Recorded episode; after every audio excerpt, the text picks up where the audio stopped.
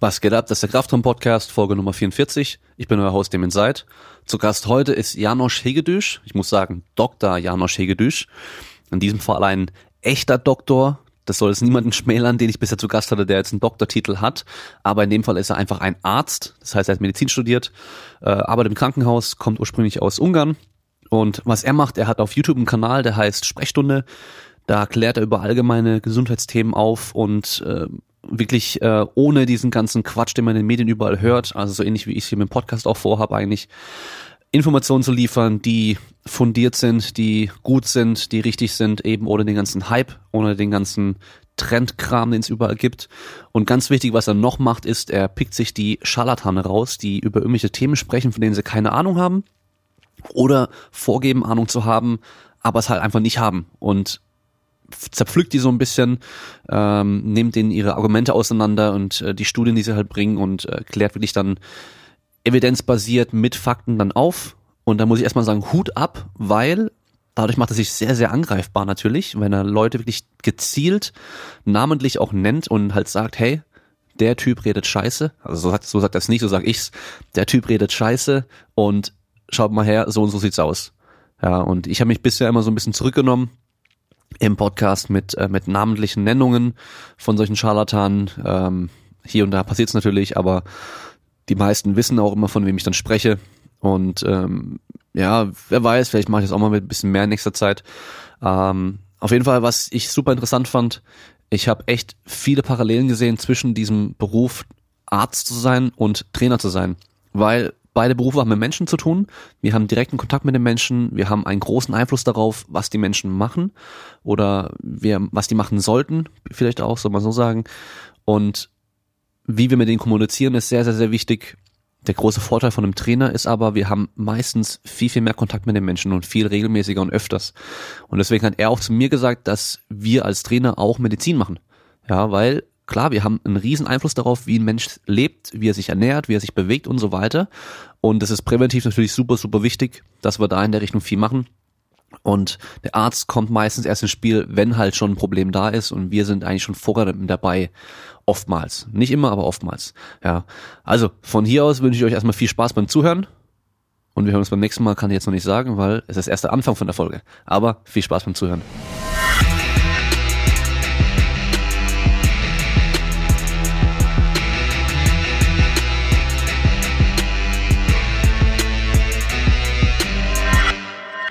So, Janosch, erstmal vielen Dank, dass du da bist, dass du dir die Zeit genommen hast. Ähm, ich kann mir vorstellen, als Arzt äh, hat man wahrscheinlich nicht ganz so oft Zeit. Wir haben auch ähm, ja bisschen länger suchen müssen, bis wir einen Termin gefunden haben, an dem wir beide Zeit hatten. Also erstmal vielen Dank und herzlich willkommen beim Podcast.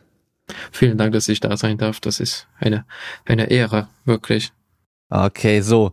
Ähm, der Name Dr. Janosch Hegedüsch wird den meisten so wahrscheinlich kein Begriff sein, aber ich gehe davon aus, der eine oder andere kennt auf YouTube den Kanal Sprechstunde.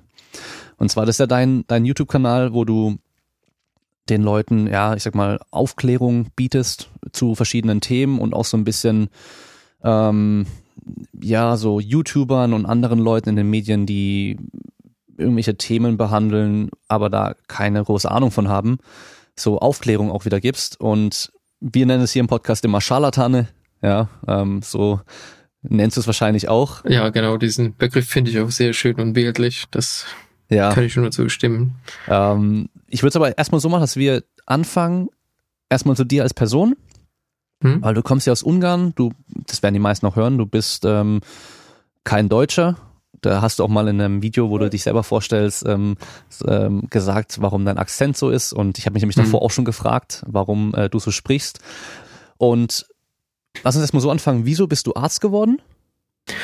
Ja, das ist eigentlich, ich habe das auch überlegt, für was ich dazu am besten erzählen kann, weil das wurde mir schon öfters gefragt, selbstverständlich. Und mh, mm, ich kann mich daran so hundertprozentig gar nicht erinnern, wann die Entscheidung getroffen worden ist. Aber ich war noch sehr jung, das weiß ich, so etwa sechs Jahre alt.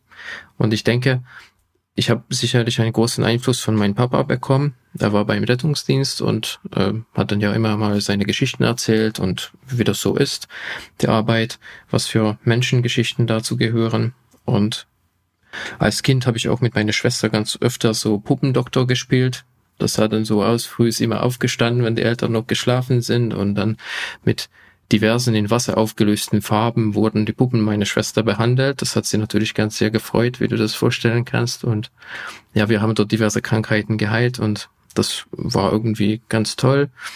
Und dann ein bisschen später habe ich dann doch realisiert, es interessiert mich ganz sehr, wie unser menschlicher Körper so funktioniert, wie sind wir gebaut, was ist eigentlich los mit uns, wo kommen wir, warum sind, warum haben wir diese Körper? Und dann in der Schule, als dann die Biologieunterricht dazu kam, da habe ich eigentlich auch so gedacht, das fetzt, das passt eigentlich gut, diese Richtung interessiert mich. Da habe ich dort auch angefangen, schon als relativ kleines Kind mit der Anatomiebücher meines Vaters mich zu befassen und dann habe so die wichtigsten Organe auch auf Lateinisch gelernt. Das schon in der, in der Schule, ich denke vierter Klasse oder so. Das war ein bisschen anders in Ungarn, diese, diese Struktur, wie die verschiedenen Fächer dann nacheinander kommen. Und mit Biologie haben wir relativ früh angefangen. Und das hat mich fasziniert. Und äh, ja, ein bisschen, noch ein bisschen später habe ich dann auch das Gefühl gehabt, dass es doch was Schönes ist, einfach mal ähm, bei Menschen im Not dazustehen und, und zu helfen. Und das ist eigentlich auch so geblieben. Und dann, als ich beim Rettungsdienst angefangen habe, neben des Studiums, dann war das mir sehr klar, dass ich wirklich das machen möchte und da bin ich richtig so, ja, am Anfang eher Begeisterung und äh, Interesse an Biologie und Körper und dann später kam eigentlich dazu, dass es man mit diesem Wissen schon viel bewirken kann und äh, schöne Sachen erleben kann und wirklich mit Menschen einfach eine ganz andere Kontakt hat. Als Arzt bist du ja immer was Besonderes und dieser Arzt-Patienten-Kontakt ist halt jedes Mal denke ich, was sehr Merkwürdiges und Besonderes. Mhm. Dann, dann warst du wahrscheinlich eines der wenigen Kinder, was sich gefreut hat, zum Arzt zu gehen, oder? Das nicht. ich, ich stehe eher gerne auf der anderen Seite der Nadel, würde ich so sagen, so Blutentnahme, sowas mache ich gerne, aber wenn ich gestochen werde und untersucht werde, das mag ich nicht. Aber Ärzte sind ja auch bekannterweise die schlimmsten Patienten und ich erfülle auch jeglicher Vorurteile in diesem Bezug. Okay. Und äh, du hast jetzt schon an, angemerkt, dass du äh, im Rettungsdienst angefangen hast ja. und dann erst später dann Medizin studiert hast, gell? Naja, es war so parallel. Ich war schon im zweiten Studienjahr, als ich dann angefangen habe. Das war dann so als Rettungsassistent oder Rettungssanitäter. Es, es war in Ungarn etwas anders, deswegen kann ich das nicht genau differenzieren, wie, äh, wie man das am besten beschreiben kann. Es war etwas zwischen Rettungsassistent und Rettungssanitäter. Äh, und das habe ich dann ja fünf Jahre lang gemacht. Eigentlich bis zum, bis zum Abschluss. Okay, und äh, ich habe mein, meinen Zivildienst gemacht im, in der Neurochirurgie und ähm, da habe ich auch schon echt ähm, ja krasse und witzige Sachen erlebt. Ich gehe mal davon aus, bei fünf Jahren Rettungsdienst, äh, ich glaube, das war sogar in der Hauptstadt bei euch, oder? Genau, in Budapest. Da habt ihr ja bestimmt, ähm, hast du bestimmt auch ein paar besondere Sachen erlebt, oder? ja, so eineinhalb Millionen Bewohner. Da kannst du vorstellen, was dort abgeht. So jede Nacht, ähm, ja, es gab vieles. Das einzige Problem dabei, die, die meiste Geschichte, die so im Kopf geblieben sind, die sind entweder so ganz, ganz extrem, bisschen dramatisch manchmal, weil daran erinnert man sich und deswegen die meisten, denke ich, die sind nicht so toll, wenn man das erzählt. Aber naja, klar. Es mhm. gibt's dann zum Beispiel eine, was, was ich nie vergessen würde, das war auch ein bisschen grausam, aber eigentlich gleichzeitig recht witzig. Das, das war so eine, so eine Wiederbelebung. Äh, wir haben einen obdachloser Mann auf der achten Etage gefunden in so einem Hochhaus.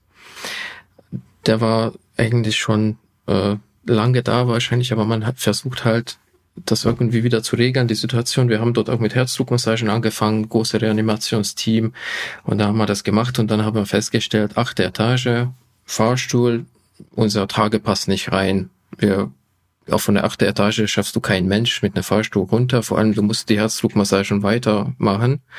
Deswegen haben wir nochmal Feuerwehr angerufen. Die kamen dann mit äh, den großen Korb auf der achten Etage und du musstest praktisch in eine Wohnung ein, äh, und in diese Wohnung durch den Wohnzimmerfenster in diesem Korb übersteigen mit diesem Menschen zusammen. Und ich habe Höhenangst. Und deswegen würde ich das, denke ich, nie, nie vergessen, weil als, als ich von diesem, die, aus diesem Fenster stieg und versucht habe, in diesem Korb irgendwie reinzusteigen, mit einem Patienten, der parallel dazu eine Herzdruckmassage von mir bekommen sollte, ohne jegliche Sicherung. Und das wackelt ja auch ein bisschen dort schon in der Höhe. Das war schon der Moment, wo man gedacht hat, na ja, ist das richtig, dass ich das mache, wenn wir alle abstürzen? Was wird dann?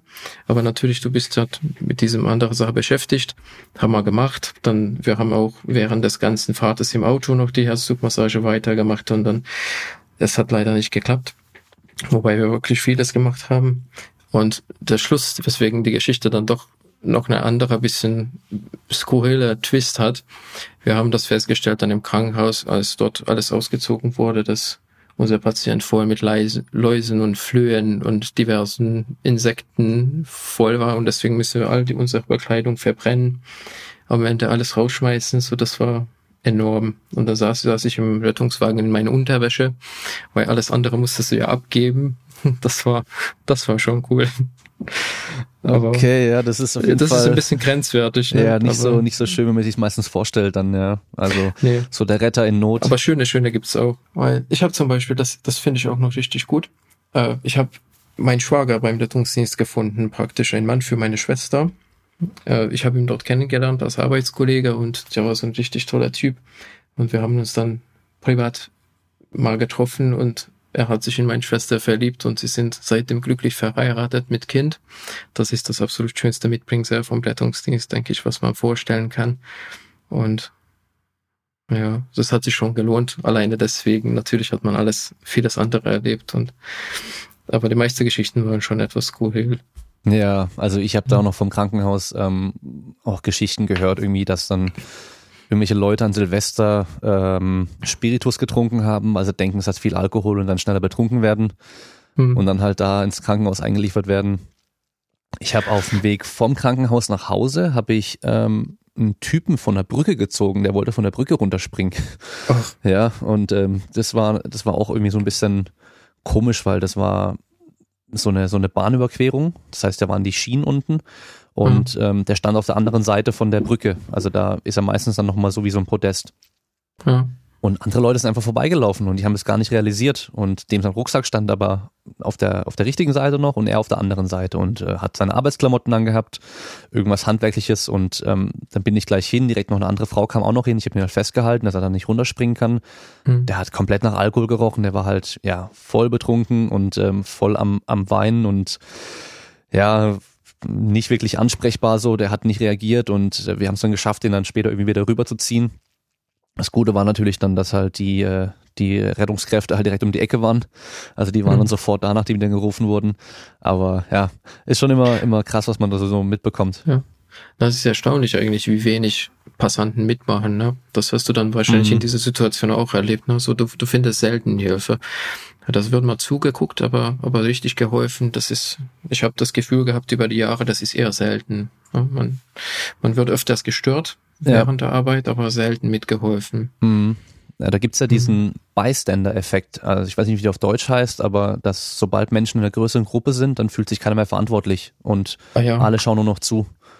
Und ich habe das Gefühl, mit, mit den Handys heutzutage sind alle nur noch am Film anstatt am Helfen. Ja, also ich selbst im, beim Training früher, beim ich habe Tricking gemacht mit so, so Saltos ja. und so ein Zeug. Ähm, da haben wir uns gerade warm gemacht und ein Freund von mir ist mit einem Seitwärtssalto auf eine Matte gesprungen und ist dabei umgeknickt und mhm. ähm, hat sich halt alle Bänder im Sprunggelenk gerissen und der Fuß war dann so abgeklappt ja. Sah aus wie gebrochen, aber waren halt nur ein, ein Bänderriss. Und ähm, das haben wir gar nicht gemerkt. Er ist dann auf den Rücken gerollt, hat sein Bein hochgehalten und hat angefangen rumzuschreien. Und ich dachte, der macht einen Witz. Ja, weil das sah halt nach nichts aus. Und mhm. ähm, dann habe ich gesehen, dass sein Fuß komisch aussieht. Dann bin ich gleich hin, habe seinen Unterschenkel gehalten und alle anderen sind da gestanden, haben geschaut. Und dann musste ich denen halt sagen, du geh an meinen Rucksack, hol mein Handy, ruf einen Krankenwagen an, du geh nach oben und ähm, hol mal noch Hilfe und du mach das und das, weil sonst halt jeder einfach nur rumsteht und nichts macht. Hm. Aber das lernt man ja auch bei der ersten Hilfe, dass man Leuten halt klare Anweisungen geben soll.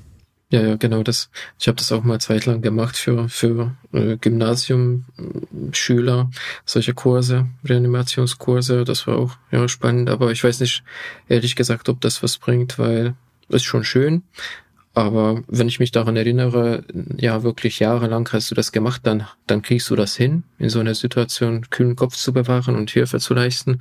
Aber wenn du das nicht regelmäßig hast, ich denke, da hast du eigentlich nicht so viel Chance. Ja. Da, ja, also irgendwie. Das müsste, müsste man mehr üben als einmal für den Führerschein. Ja, also ich glaube, Wiederbeleben, hm. das ist äh, auf jeden Fall nicht so leicht. Aber selbst dieses in, in so einer Situation Leuten halt Anweisungen zu geben, habe ich mal irgendwo gelernt mhm. gehabt und das wusste ich noch und dann habe ich es so gemacht. Also das hat wenigstens funktioniert. Ja, das ist dann das Allerwichtigste eigentlich, egal wie das es funktioniert. Mhm. So. Inzwischen ist mir noch was Lustiges eingefallen, vielleicht zum Rettungsdienst. Nicht, dass ich nur so eine grausame Geschichte erzählt habe. Das ja. ist das ist wirklich witzig, eher von, von Kollegen so eine Rettungseinheit ist in Ungarn ist anders aufgebaut wie in Deutschland. Da, da hast du immer drei Menschen auf dem Auto, so auf dem richtigen Rettungsauto. Ein Arzt, ein Rettungsassistent und ein Fahrer. Und der Fahrer, der sollte normalerweise nichts machen, nur das Auto fahren. Und das ist seine Aufgabe. Aber die helfen natürlich mit. Die machen das ja zum Teil seit 20 Jahren. Die kriegen schon mal eine Flexüle rein oder die können eine Infusion zusammenbauen. Aber wir hatten da einen Kollege, der war etwas langsamer als die meisten, würde ich vielleicht so formulieren. Und dann, wir haben ja auch die Aufgabe delegiert, bitte mal eine Infusion zusammenbauen. Und das kennst du ja, ne? du hast eine Infusionsflasche mit Flüssigkeit, da kommt ein Infusionsbesteck rein, das ist praktisch so eine Plastikschlauch, das ist voll mit Luft, das muss entlüftet werden. Und das heißt, du brauchst erstmal ein paar Milliliter Infusion durchlaufen lassen und dann wird die Luft rausgedrückt, dann kannst du das anschließen. Und durch diesen Prozess tropft manchmal ein bisschen Infusion ja raus. Und zu Hause bei Menschen ist es natürlich nicht gern gesehen, wenn du dann diese Flüssigkeit irgendwo auf dem Sofa rauslaufen lässt oder wie auch immer. Und deswegen haben wir das eigentlich immer so gemacht in den Blumentopf rein. Für die Blumen ist das okay. Und dieser Kollege hat das aber, denke ich, weiß nicht, er musste das schon mehrmals gemacht haben, aber hat so geguckt, was mit den Blumen, das macht die Blumen tot und hm. Er meint, nein, die Blumen mögen das, das ist ganz toll für die Blumen und alles. Und das hat er so verstanden. Und beim nächsten Fall, dann bist du bei Patienten, na, das war auch so ein Fall, wo, wo man schnell was machen musste und Kollege dann, bitte mach mal so eine Infusion zusammen, stell, stell das zusammen und dann gibt das schnell, das brauchen wir wirklich eilig. Und dann hast du das in die Hand gedrückt, Kollege weg. Und dann haben wir auch gesagt, wo bist du dann? Dann kommt irgendwie aus dem hintersten Zimmer zurück und dann guckt uns dann total entsetzt an, na, wo warst du dann, warum bist du nicht da? Und dann Antwort, ja, so ich habe nach dem Blumentopf gesucht und das war nur da im hintersten Zimmer so. Oh Mann, oh Mann. Also in dem Moment, das war echt cool. Naja. Ja, witzig, witzig, ey. Okay, dann hm. lass es mal weitermachen. Hm? Und zwar zu diesem Thema mit, ähm, obwohl, wir haben noch vergessen, wie kam es denn, dass du nach Deutschland gekommen bist? Hm, naja, das hat eigentlich so am meisten politische Gründe. Das, denke ich, dürfte inzwischen noch offensichtlicher sein als vor paar Jahren. So, ich bin seit 2012 in Deutschland. Und eigentlich, es war damals schon so, dass man als junger Arzt nicht so viel Perspektive hatte. Zum einen wegen Politik und zum anderen hm, in dem Medizinsystem in Ungarn möchtest du nicht arbeiten. Das ist ähm, eine harte Aussage, aber das ist so. Äh, das funktioniert nicht. Das ist leider korrupt. Und ich möchte nicht in einem System arbeiten, in dem ich andere Faktoren als mein Patient und die Erkrankung, was er hat, äh, zu beachten muss.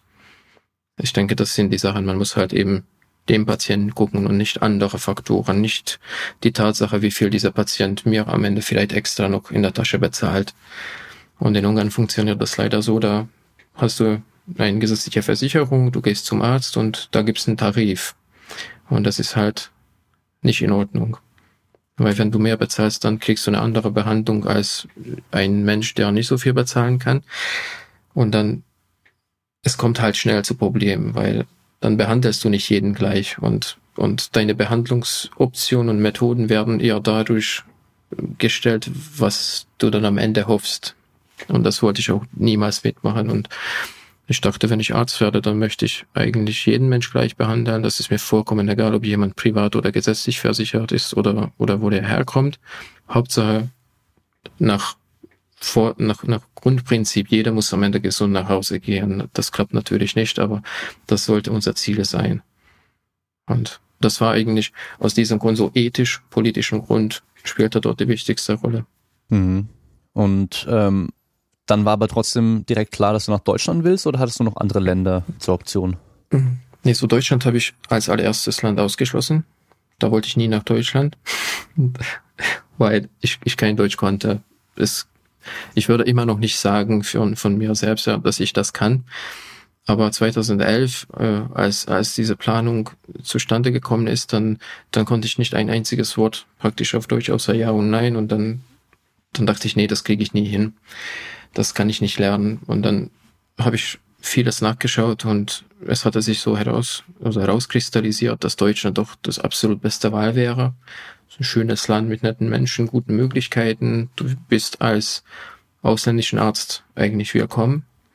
Das kann ich nur so sagen. Wir haben enorm viel Unterstützung bekommen am Anfang von Arbeitskollegen, von, von jedem, auch die Patienten. Ich habe nie das Gefühl gehabt, dass wir komisch angeguckt wären oder, äh, oder dass es, ich, ich rede jetzt von wir, weil ich bin ja nicht alleine gekommen. Äh, aber genauso, das war einfach schön. Und ich kannte auch einige alte Freunde aus Studienzeiten, die dann schon hier in Deutschland gearbeitet sind, im, in Hannover. Dann war ich auch dort zu Besuch, so Krankenhaus angeguckt. Die haben dann natürlich die Geschichten erzählt und so kam das raus, ja, Deutschland passt schon, das wird schon schön sein. Es ist viel schöner geworden, als wir gedacht haben. Äh, aber damals kannte ich, konnte ich noch relativ gut Englisch und deswegen war die Überlegung eher dann Großbritannien oder sogar Neuseeland war in Planung. Aber dort bist du eigentlich so wie ich das gehört habe. Ich weiß nicht, inwieweit das wirklich stimmt, aber eher als eine Sklave angesehen, als Assistenzarzt und du kriegst dann nicht so richtig die Möglichkeit, dich weiterzuentwickeln und zum Verhass auszubilden. Und das wollte ich ja unbedingt und das habe ich inzwischen auch in Deutschland gut absolviert. So, es hat wirklich gut funktioniert. Okay, sehr cool. Und ähm, in welcher Richtung bist du jetzt dann Facharzt? Ich bin Facharzt für Innere Medizin und in hoffentlich eineinhalb Jahren kriege ich dann meine zweite Fahrradsprüfung absolviert. Das wird dann Gastroenterologe sein. Mhm. Okay. Da bin ich, das, da hast du noch drei Jahre und davon habe ich schon die erste eineinhalb fast hinter mir. Mhm. Und äh, du arbeitest im Krankenhaus aktuell? Ja, ja. Okay. Cool. Dann jetzt können wir wirklich mal äh, weitergehen und zwar zu dem Thema Sprechstunde. Ja, das äh, ja. finde ich ist ein passender Name für für diesen Kanal. Ähm, ich habe gesehen, du hast alle möglichen Themen eigentlich schon abgedeckt. Also wie kam da, ich kann mir vorstellen, wie es dazu kam. Also vielleicht kann ich dir kurz sagen, wie meine Idee ist, warum du das angefangen ja, hast. Das Und würde mich interessieren. Weil so geht's mir als Trainer, sage ich mal, auch. Man bekommt immer wieder die gleichen Fragen gestellt. Ja, mhm. und ähm, anstatt dann jedem immer wieder das Gleiche nochmal neu zu erzählen, kann man da einfach mal einen Artikel schreiben oder ein Video machen oder sonst irgendwas und dann denen einfach nur das schicken und sagen, hier, guck dir das mal an. Da habe ich eigentlich alles Wichtige zum Thema zusammengestellt. Ist es so auch in die Richtung ungefähr gewesen? Ja, so am Anfang genauso, wie du das sagst. Und äh, vielleicht noch mit der Ergänzung, ich habe das auch überlegt, wann redest du ja mit den meisten Menschen über, über diesen Themen, wenn die gerade bei dir sind, die sind dann krank, die haben die letzte noch gar nicht geschlafen, weil die Schwestern schon um fünf am Werk sind. Äh, Krankenhaus, geht nicht gut, wie sollen sie dann wichtige Informationen gut und effektiv aufnehmen? Na, und dann, deswegen dachte ich, das wäre schon mal eine gute Idee, wenn wir zum Abschluss nochmal was mitgeben könnten, zu Hause einfach mal in Ruhe, wieder gesund, zu Hause angekommen, nachzuschauen, was das war.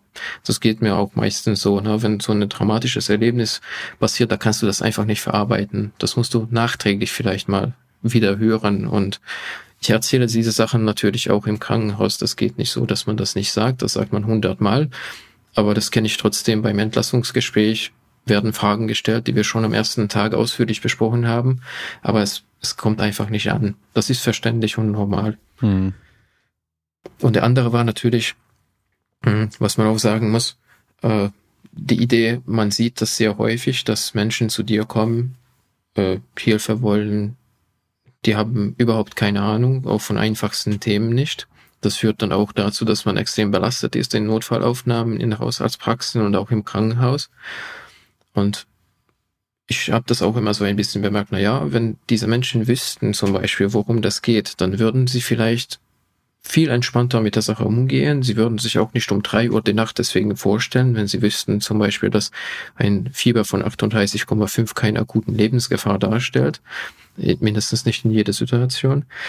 Und ich mag es nicht so sehr, einfach mal rumzumeckern, ah ja, warum wissen die Menschen das nicht und hm, sondern ich dachte, ich muss es versuchen, in meinem Rahmen zu erklären, den Menschen mal die Chance zu geben, dass sie das wirklich verstehen können, da, dass sie daraus was machen können. Und wenn es immer noch nicht klappt, dann kann ich rummeckern, dass es nicht funktioniert hat. Aber das dachte ich, ich mache erstmal meinen Teil. Ich versuche das schön zu erklären und ich hoffe, dass es vielleicht gut aufgenommen wird. Das heißt, du gibst den Leuten dann, die jetzt wirklich so, so ein Thema bei dir sind, wo du auch ein Video dazu hast, dann auch wirklich dann mit, dass die da bei dir nachschauen können? Das habe ich ein paar Mal gemacht. Mm, das mache ich inzwischen nicht so oft, weil mm, du hast bestimmt auch mein, mein Kanal angeguckt und wie du siehst, alleine dieses Thema ein Krankheit zu besprechen, kommt nicht gut an. Das will niemand in der Freizeit angucken, offenbar. Und deswegen habe ich auch mein Konzept ein bisschen verändert, äh, zum Teil auch mit der ganzen Scharlatane, weil du musst halt ja diese Informationen, die wichtig sind und eigentlich irgendwie doch jeder interessieren, das musst du schmackhaft darstellen, so dass die Menschen wirklich Bock haben, das anzugucken. Und nachdem ich das bisschen geändert habe, fühle ich das nicht so angemessen im Krankenhaus zu verteilen, solche kleine Kärtchen, sondern ich versuche das durch andere Kanäle irgendwie zu verbreiten. Ich mache nicht sehr viel aktiv, ich bin vielleicht ein Optimist und hoffe immer noch, dass wenn du das mit Herz und Seele machst, irgendwann wird das aufgenommen und irgendwann gelingt das, dass es ein breites Publikum das sieht. Ähm, aber ja, paar Mal am Anfang, vor allem wenn ich dann bestimmte Krankheiten aufgearbeitet habe, Bluthochdruck oder Zöliakie, dann habe ich tatsächlich, wenn ich so jemand begegnet habe, einfach mein Kärtchen mitgegeben. Und ja, das ich habe noch, denke ich, immer noch etwa 450 solche Kärtchen bei mir, die ich wahrscheinlich nicht mehr ausgeben werde. Okay, also dann äh, schauen mittlerweile eher Leute, die jetzt nicht Patienten bei dir waren, an die Videos an. Ja, ja. Ich hm. denke, das ist absoluter, ja, kann man nicht als Durchbruch bezeichnen, aber für, für dich, wenn du dich mit YouTube kennst, dann weißt du genau, du stellst mal ein Video auf YouTube, es guckt niemand an. Also, wenn du mal die erste paar tausend Zuschauer hast, das ist schon eine große Sache. Vor allem, wenn du so voll amateurmäßig rangehst und so mein in diesem Sinne kleinen Durchbruch war absolut dieses Video, was ich über die Frau Dr. Friederike Feil gemacht habe. Da habe ich die meiste Zuschauer und ich denke, die meiste habe ich auch dadurch gewonnen. Mhm. Das hatte auch bisher das absolut beste Resonanz. Und hm, ich denke, die meisten Zuschauer sind dann irgendwie dadurch in mir, mit mir ins Kontakt gekommen. Mhm. Ja, und dann es kommt immer auf die Themen drauf an, wenn dann was etwas kontroverser ist, dann wird man da natürlich auch eher mal ähm, viele Zuschauer haben, weil die sich weiter informieren wollen.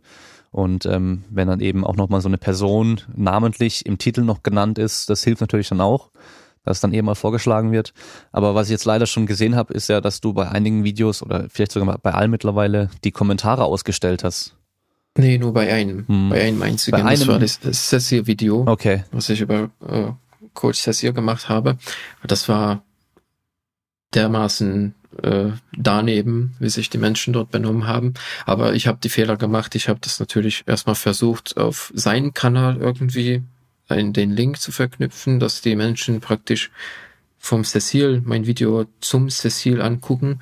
Aber die sind ja Hardcore-Fans und äh, da kannst du sagen, was du willst, mhm. die, äh, auch wenn du wirklich mit Fakten und Tatsachen das widerlegst, was, was er erzählt, das wird nicht gut aufgenommen, weil die, die ehren diesen Menschen als ein Halbgott und ich bin ja ein Niemand. Ich behaupte zwar das, was ich behaupte, aber das interessiert kein Mensch.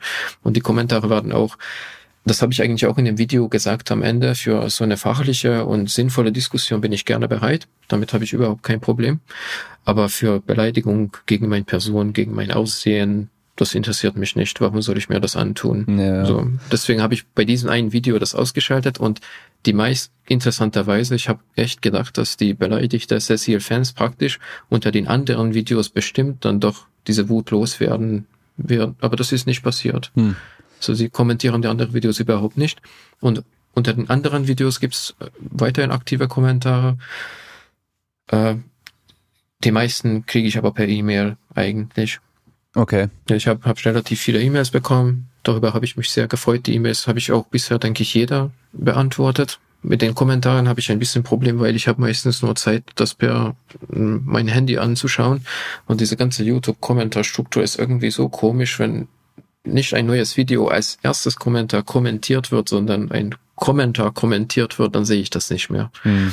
Das, das habe ich noch nicht herausgefunden, wie ich das machen sollte. Und deswegen gibt es Fragen, die ich noch nicht beantwortet habe, aber deswegen heißt das eigentlich auch Sprechstunde, weil ich möchte auch ins Gespräch kommen und ich versuche auch die Themen aufzunehmen, die die Zuschauer wünschen. Momentan arbeite ich auch an meinem nächsten Charlatan-Video. Der Patrick Strohbach wird das sein. Äh, auch vom Zuschauer empfohlen. Das wird noch ein bisschen dauern, bis ich damit zu Ende komme. Aber ja, so ich versuche das schon so zu machen. Hm. Ja, so mit diesem Scharlatane aufklären war ja eigentlich auch mein Ursprungsgedanke mit dem Podcast, dass ich so, Ach so. ja, ja, dass ich da auch wirklich hm. ähm, mir jede Folge dann irgendjemand vornehme und da halt dann vorangehe, sag ich mal, und das ein bisschen zerpflücke und ähm, kritisch betrachte und halt dann mal Fakten auch liefer. Äh, ist natürlich ein Haufen Arbeit, wenn man das macht. Und ähm, gut, ich meine, auf YouTube, YouTube ist sowieso nicht bekannt dafür, äh, schöne Kommentare zu haben, sondern da ist ja meistens in den Kommentaren ja. eher äh, Chaos und ähm, ja, das stimmt auch, ja. Also einfach richtig schlimm. Ähm, hm. Deswegen, wenn du bei Coach Cecil zum Beispiel dann hast, dann kann ich mir sehr gut vorstellen, wie du ja gesagt hast, es sind dann richtige Fans und ähm, gerade gerade diese Fitness- und Ernährungsbranche, ähm, nenne ich es immer Sekten. Das sind wirklich so, so, so Sekten schon. Ja, ja, das, das heißt, die Veganer und dann gibt's die Low Carber, dann gibt's die intermittierenden Fastenleute und dann gibt's die Kettlebell-Leute, was weiß ich, da gibt's so viele Sachen.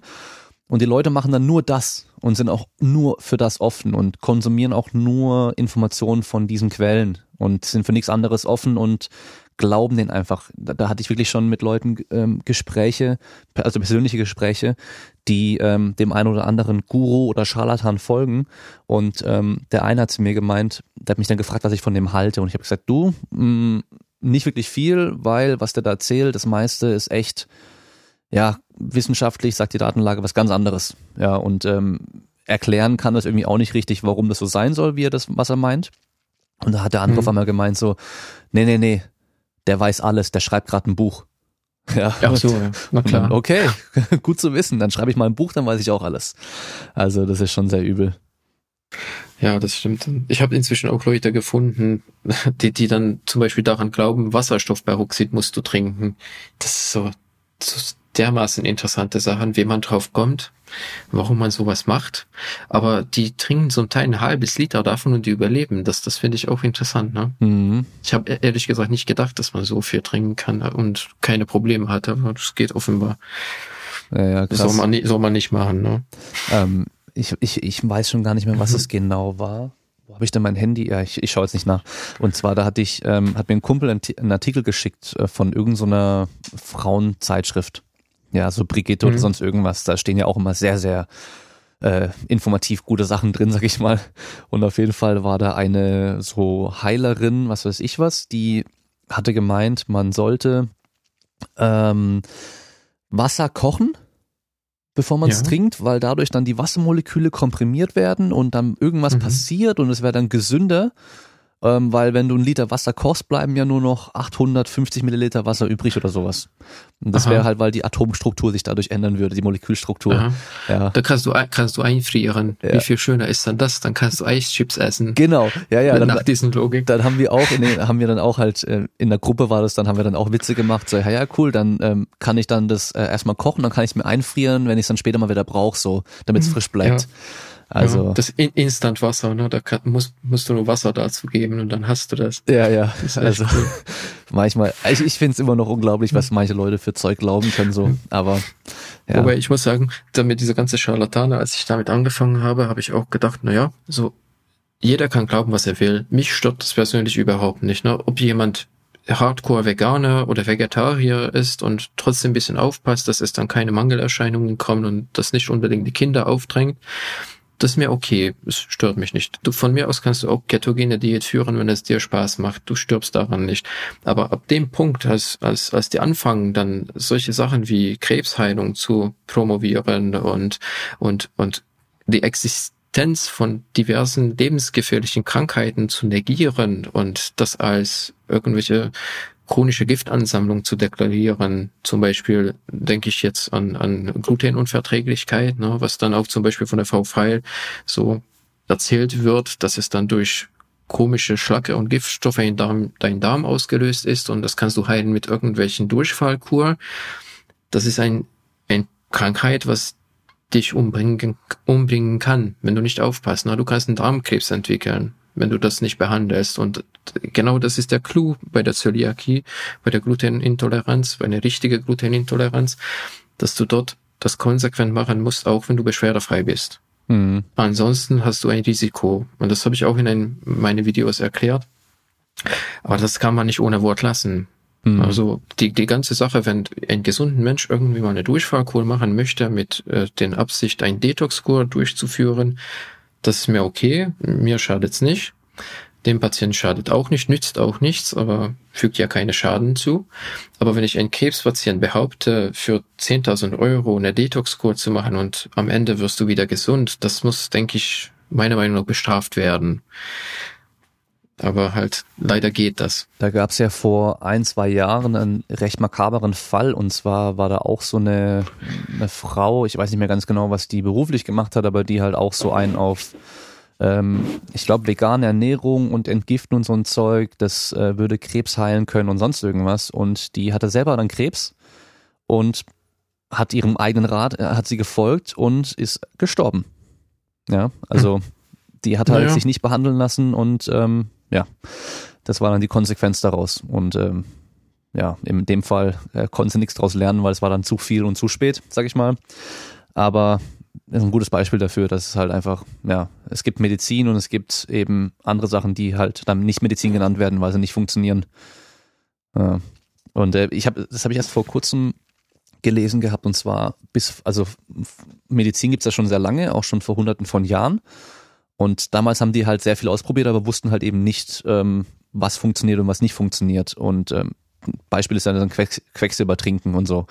Und ähm, damals mhm. war es halt so, sobald irgendwas passiert, heißt es, es funktioniert. Das heißt, wenn dir irgendwelche Flüssigkeiten aus dem Körper laufen, also Durchfall, Erbrechen oder sonst irgendwas, dann macht die Medizin gerade was und macht dich gesund. Oder halt auch, wenn du aus den Augen mhm. blutest oder aus den Ohren blutest und keine Ahnung was. Und ähm, da weiß man halt mittlerweile einfach mehr und es ist halt teilweise schade, dass die Leute irgendwie immer noch diesem alten Wissen da ähm, so anhängen und einfach nicht offen für Neues sind oder es einfach nicht besser wissen, aber halt trotzdem so tun, als wüssten sie es. Ja. Ja, und das ist wirklich zum Teil richtig gefährlich, finde ich. Mhm. Und das kommt nach, dazu dieser ganze Rattenschwanz, was an diese Sache noch hängt, dieser, dieser Unvertrauen, was dann immer mehr wird, das merke ich auch wirklich jeden Tag im Krankenhaus. Man, man kriegt dann Fragen gestellt und dann wenn man das nicht beantworten kann, dann unterstützt man damit natürlich diese Vorurteil, dass die Ärzte heutzutage, die haben ja keine Ahnung und die wollen nur Medikamenten verkaufen und wer auch immer. Das höre ich jeden Tag. Aber so mein Lieblingsthema war zum Beispiel dieser Vitamin K2. Ich weiß nicht, ob du das auch so folgst. Das ist irgendwie für mich seit etwa sechs Monaten bewusst geworden, dass, dass es ein Thema ist, Vitamin K2-Supplemente. Und das habe ich erst einmal in der Sprechstunde von meinem Professor gehört, als so ein Patient ihm gefragt hat. So mein Professor ist schon vor, drei Jahre vor seiner Rente. Er hat schon eine wundervolle äh, medizinische Karriere hinter sich. Äh, ein absolut äh, ehrenswerter Mensch, ein, ein super Fachmann. Und er hat nur geguckt, Vitamin K2 habe ich noch nie gehört. Dann dachte ich auch nur, wenn, wenn er das nicht weiß, dann muss ich mal nachgucken, was das sein soll. Und dann, ich habe das natürlich gesehen. Nahrungsergänzungsmittel Vitamin K2 wird verkauft mit der Begründung, du brauchst das klar, warum, warum nicht? Aber das ist halt ein Vitamin, was in deinem Darm produziert wird, von deinen normalen Darmflora in solchen kleinen Mengen. Du brauchst über überhaupt keine Gedanken machen. So, wenn du in der Lage bist, auf der freien Luft 50 Meter zu laufen und nicht stirbst, dann brauchst du keinen Kopf über Vitamin K2 machen. Na, wenn du irgendwie in einem Inkubator aufgewachsen bist, ohne Darmflora, steril, dann hast du aber andere Sorgen. Ne? Mhm. Nicht unbedingt Vitamin K2. Es braucht niemand. Es, es gibt es gibt einen Mangelzustand wie extreme seltene Erkrankungen, aber das ist so krass, dass so jemand wird niemals bei irgendwelchen Ottomolekularmediziner oder oder Heilpraktiker so eine Lösung suchen. Mhm. Aber das hat klingt gut. Wissenschaftlich, wenn ein Arzt gefragt wird, da guckt der Arzt wahrscheinlich nur, hä, habe ich nie gehört. wird wieder diese These unterstützt, naja, der hat keine Ahnung. Bleibe ich am ehesten bei meinem gut vertrauten Charlataner, der weiß das ja. Hm. Ja, ja, hm. schwieriges Thema. Ich meine, da ist ja ganz oft das Problem auch mit der Korrelation und Kausalität. Ich meine, mhm. gerade wenn wir uns zum Beispiel äh, Proteinkonsum in hohen Mengen anschauen, ja, Klar. da wird ja, da haben sie halt früher die Experimente gemacht mit Menschen, die hatten Niereninsuffizienz, denen viel Eiweiß gegeben und gemerkt, es tut denen nicht gut. Mhm. Das heißt, Eiweiß belastet die Nieren. Ja, ist ja normal, ist ja auch so. Und aber die können ja. ja, wenn du gesund bist, gut damit umgehen, aber nicht, wenn du halt krank bist, eine bestimmte Krankheit hast und nur weil bestimmte Menschen damit nicht umgehen können, heißt ja nicht, dass es für jeden schlecht ist. Aber das wollen halt viele irgendwie nicht, äh, nicht verstehen. Ich weiß es nicht. Weil sonst dürfte auch niemand äh, Erdnüsse essen, weil es gibt ja auch Menschen, die sterben, wenn sie Eben. Erdnüsse essen, aber sagt ja auch keiner was, dass wir im Supermarkt Erdnüsse verkaufen. Das stimmt auch, ja. Mhm. Das habe ich auch eigentlich nie so richtig verstanden, was das soll, aber. Hm. Ja, ja. Das wird halt über Jahre hinweg gesagt und irgendwann ist es halt dann richtig, wenn es oft genug gesagt wird. Ja, genau. ja, leider, leider ist es so. Ähm, gut, ähm, das mit diesem, der weiß es dann nicht und so, das finde ich eigentlich ein guter Punkt für das nächste Thema und zwar, du hast im einen deiner Videos gesagt, dass die Behandlungsmethode immer im Kontext der Anwendungssituation des Patienten sein muss und ähm, das finde ich richtig gut, weil ich sage immer, es kommt drauf an. Das ist die beste ja. Antwort auf fast, fast jede Frage. Es kommt drauf an wenn dir, also das machen die Scharlatane meistens, die geben dir immer pauschale Antworten, das ist eher weniger gut. Und äh, ich hatte erst äh, eine Folge mit einem Kollegen, wo es darum ging, dass im Training jede Trainingsmethode, jede Übung immer nur ein Werkzeug ist und es kommt halt darauf an, wie man die benutzt, was man damit dann mhm. erreicht, zu welchem Zeitpunkt auch. Und ähm, dass du einfach vielleicht ganz nochmal, ganz kurz nochmal den Leuten so ähm, erklärst, was du genau damit meinst, also mit der Behandlungsmethode im Kontext der Anwendungssituation und des Patienten. Ja, das, damit ist eigentlich gemeint wirklich, dass es eine individuelle Therapie sein sollte, fast egal, was du behandelst. Natürlich eine, zum Beispiel, wenn jemand tot ist, dann machst du Herzdruckmassage. Das ist nicht sehr individuell. Ja, aber die Idee auch in so einer grenzwertigen Situation, fange ich damit an? Das muss auch gestellt werden, die Frage. Und das ist auch individuell. Ne? So auch sogar am Lebensende ein, ein, ein sehr einfacher Behandlung eine, eine Wiederbelebung ist sehr einfach, ne? aber dort kann ich auch eine individuelle Entscheidung mit beziehen, mit der Fragestellung, machen wir das oder machen wir das nicht. Damit wird es schon kompliziert, weil bei jedem Mensch ist diese Antwort anders und hängt von vielen Faktoren ab. Aber auch wenn wir nicht so krassen Beispiel nehmen, sondern ganz einfache Behandlung, zum Beispiel jemand mit Fieber, junger Mensch hat Husten, kommt mit Fieber zu dir. Was soll ich damit machen? Ne, ich habe die Option, sage ich mal, dass es was Bakterielles ist, dass wir das nachweisen können mit so gelbem Auswurf und Fieber und erhöhte Entzündungswerte. Dann kann ich überlegen, was mache ich jetzt? Gebe ich Antibiotikum? Muss ich das machen? Oder kann ich zuwarten? Ja, dann soll ich was Unterstützendes geben an Therapie, soll ich noch weitere Diagnostik machen kann ich den Mensch vielleicht in zwei Tagen wieder bestellen und dann nochmal eher klinisch untersuchen und entscheiden, brauchen wir noch weitere Untersuchungen, brauche ich wirklich eine Therapie? Man verkraftet vieles ja selber ohne weitere Hilfe. Die Selbstheilung des Körpers darf nicht unterschätzt werden. Und deswegen schon dort fängt das an. Weil wenn ich jemand habe, der sehr ängstlich ist und weiß gar nicht und oh ja, ich habe Fieber, dann brauchst du schon was gegen Fieber, da brauchst du was gegen Schmerzen und du brauchst ein Antibiotikum, sonst kriegst du den Mensch nie zufrieden und auch nie gesund, weil ein Mensch muss auch daran glauben. Ja, das, es wird wieder gesund, es wird alles gut du brauchst diese Beruhigung. Das geht manchmal in Form von äh, Schmerzmittel und geht manchmal in Form von zwei netten Worte, die du dann sagen kannst. Und zum Beispiel, wenn ich mal so eine Erkrankung habe, ich habe nur mein Experimente mache ich nur mit mir selbst. Äh, ich nehme nichts ein, ich warte einfach ab. Ich trinke mal einen Tee, ich gucke mal an, wie lange das dauert, bis mein Körper das bekämpft und weil ich doch weiß, ich habe ein gesundes Immunsystem, es wird schon. Und ich brauche keine Therapie. Na, jemand anders braucht drei Tabletten, wieder eine andere braucht keine Tabletten, braucht mal eine Globuli oder wie auch immer. Na, weil auch zum Beispiel eine Erkältung brauchst du nicht therapieren. Da, da ist überhaupt keine Therapie notwendig. Und das ist einer der häufigsten Gründe, warum jemand arbeitsunfähig wird. Na, was machst du dann da? Das muss wirklich besprechen, was die Erwartungen sind, was die Ziele sind und das behandelst du dann. Auch bei den Krebserkrankungen kannst du wählen Chemotherapie, Bestrahlung, Operation, was machen wir, was wollen wir erreichen? Für denselben Frage gibt es abhängig vom Lebenssituation sehr unterschiedliche Antworten und die sind alle richtig. Weil wenn ich damit eine Bauchspeicheldrüsenkrebs ein 40-jährige junge Frau habe mit zwei kleine Kinder und sie sagt Maximaltherapie, ich will alles, ich will für die Kinder da bleiben, so lange wie es geht, auch wenn es nur zwei Tage mehr sind als sonst, dann machst du eine Maximaltherapie. Auch wenn es schon vom Therapiebeginn eine gewisse Einschränkung, was die Lebensqualität angeht, einhergeht. Aber wenn du, sage ich mal, so eine, so eine andere 40-Jährige da hast oder eine 60-Jährige, die sagt, ich habe so ein geiles Leben gehabt, ich habe alles erlebt, ich will einfach meine Ruhe haben, ich will die Zeit, die mir noch gegeben ist, genießen, ich will nicht zu Chemo, ich will nicht zu Bestrahlung, ich will nix, dann ist es auch richtig. Ne? Da musst du aber trotzdem ein Therapiekonzept herstellen und das geht dann in der palliative Richtung, dann gibst du halt eben immer Mittel dafür, was gerade fehlt, wenn da Schmerzen auftreten, Schmerzmittel und, und so weiter. Aber ich habe eine Erkrankung bei zwei verschiedenen Menschen und die Menschen sind ja entscheidend nicht die Erkrankung. Die Erkrankung kann jeder haben, das ist immer gleich. Aber weil die Menschen so unterschiedlich sind, ist die Behandlung anders, weil wir, wir wollen ja die Menschen heilen und nicht die Erkrankung äh, therapieren, wenn ich mal das so sagen darf. Mhm. Und das, das ist der Kunst der Medizin in meinen Augen. Das ist wirklich die richtige Entscheidung von jedem Individuum zu finden und du kannst das Ziel sehr auf sehr unterschiedliche Wege erreichen. Hm. Ja, also finde ich eigentlich top zusammengefasst. Es kommt einfach drauf an. Ja, wie immer. Hm. Aber eigentlich kurz gesagt, ja. Eigentlich schon, gell? Ähm, genau. Damit wird sich wahrscheinlich kaum jemand hm. zufrieden geben, wenn er da bei dir im, im, im äh, Zimmer hockt und äh, irgendwelche Beschwerden hat, dass du dann sagst, oh, kommt drauf an, wir können vieles machen. Äh, aber ähm, was ich dann eben schon wieder gut finde für den nächsten Punkt ist, du hast gemeint, die Menschen müssen dran glauben. Manche müssen einfach irgendwas nehmen, damit sie zufrieden sind. Und da sind wir schon bei diesem Placebo, Placebo-Effekt oder auch dann mhm.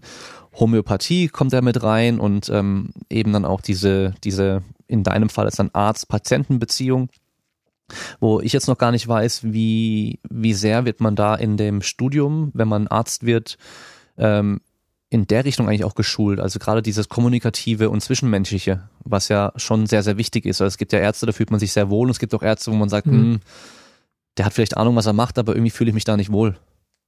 Ja, aber ich denke, das liegt nicht an der Ausbildung so. Ich habe in Budapest studiert und da gibt's auch ein ganzes Institut für Verhaltensmedizin und Psychologie, Soziologie, das wird alles mit unterrichtet. Du lernst das ja auch. Aber das umzusetzen, das ist halt ein ganz anderes Thema. Also da, da, du musst einfach ein Einfühlsvermögen haben, du musst dann eine Empathie in dir haben und das klappt auch nicht immer.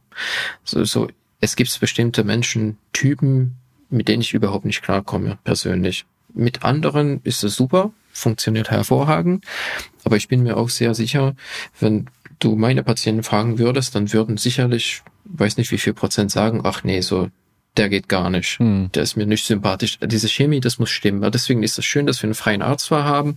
Du kannst dann deinen Arzt finden, mit dem du klarkommst. Manche mögen es, wenn der Arzt so ununterbrochen ganz viel redet und erzählt. Anderen finden es schön, wenn du einfach nur zuhörst. Und manche Patienten mögen es direkt. Ich bin auch eher so. Ich sage die Sachen so, wie sie sind. Ich versuche das nicht unbedingt zu verschönern. Ich kann das nicht. Das ist ein ich, ich übe das, ich versuche mich zu verbessern, aber ich bin manchmal doch zu direkt. Und manche mögen das so. Manche stehen richtig drauf und die sind immer top zufrieden und kommen gerne. Bei anderen kann das mal schief gehen. Aber man muss halt das immer verbessern. Du musst halt ja jeden Mensch das irgendwie, das ist mein Job und Aufgabe, das herauszufinden, wie ich diesen Mensch angehen soll, auch wenn wir, wenn die Chemie nicht stimmt, das weiß ich alles, aber äh, manchmal ist das schwer. Und deswegen dann zum Placebo gehört das eigentlich auch, dass du als, als Arzt bist, schon Medizin. Das wurde auch uns im Studium immer gesagt, Arzt ist Medizin. So dein, dein Vorgehensweise, dein Präsenz, dein, deine Stimme, deine Auswirkung, ob du beruhigend auswirken kannst, das ist schon Medizin. Und das ist alles Placebo, ne? Du machst nichts. Du bist einfach da. Und du hilfst dann die Menschen einfach dabei, wieder gesund zu werden, weil sie beruhigt sind, weil sie wissen, dass sie in guten Händen sind und dadurch kannst du praktisch die eigene Heilung schön unterstützen. Und ich finde das enorm wichtig. Und eigentlich Homöopathie ist auch nichts anderes. Ne? Also da, das habe ich auch lange überlegt, ob ich zum Thema Homöopathie eine Video mache oder nicht. Das würde ich vielleicht noch machen. Aber Homöopathie hat ja da, da, da arbeitest du mit Wasser. Das ist halt kein, kein exakte, kein wissenschaftliche Arbeit. Aber das hilft. Das hilft vielen. Das schadet nicht. Mit Homöopathie kannst du niemanden umbringen. Du kannst 10.000 Globulis fressen. Ist alles gut.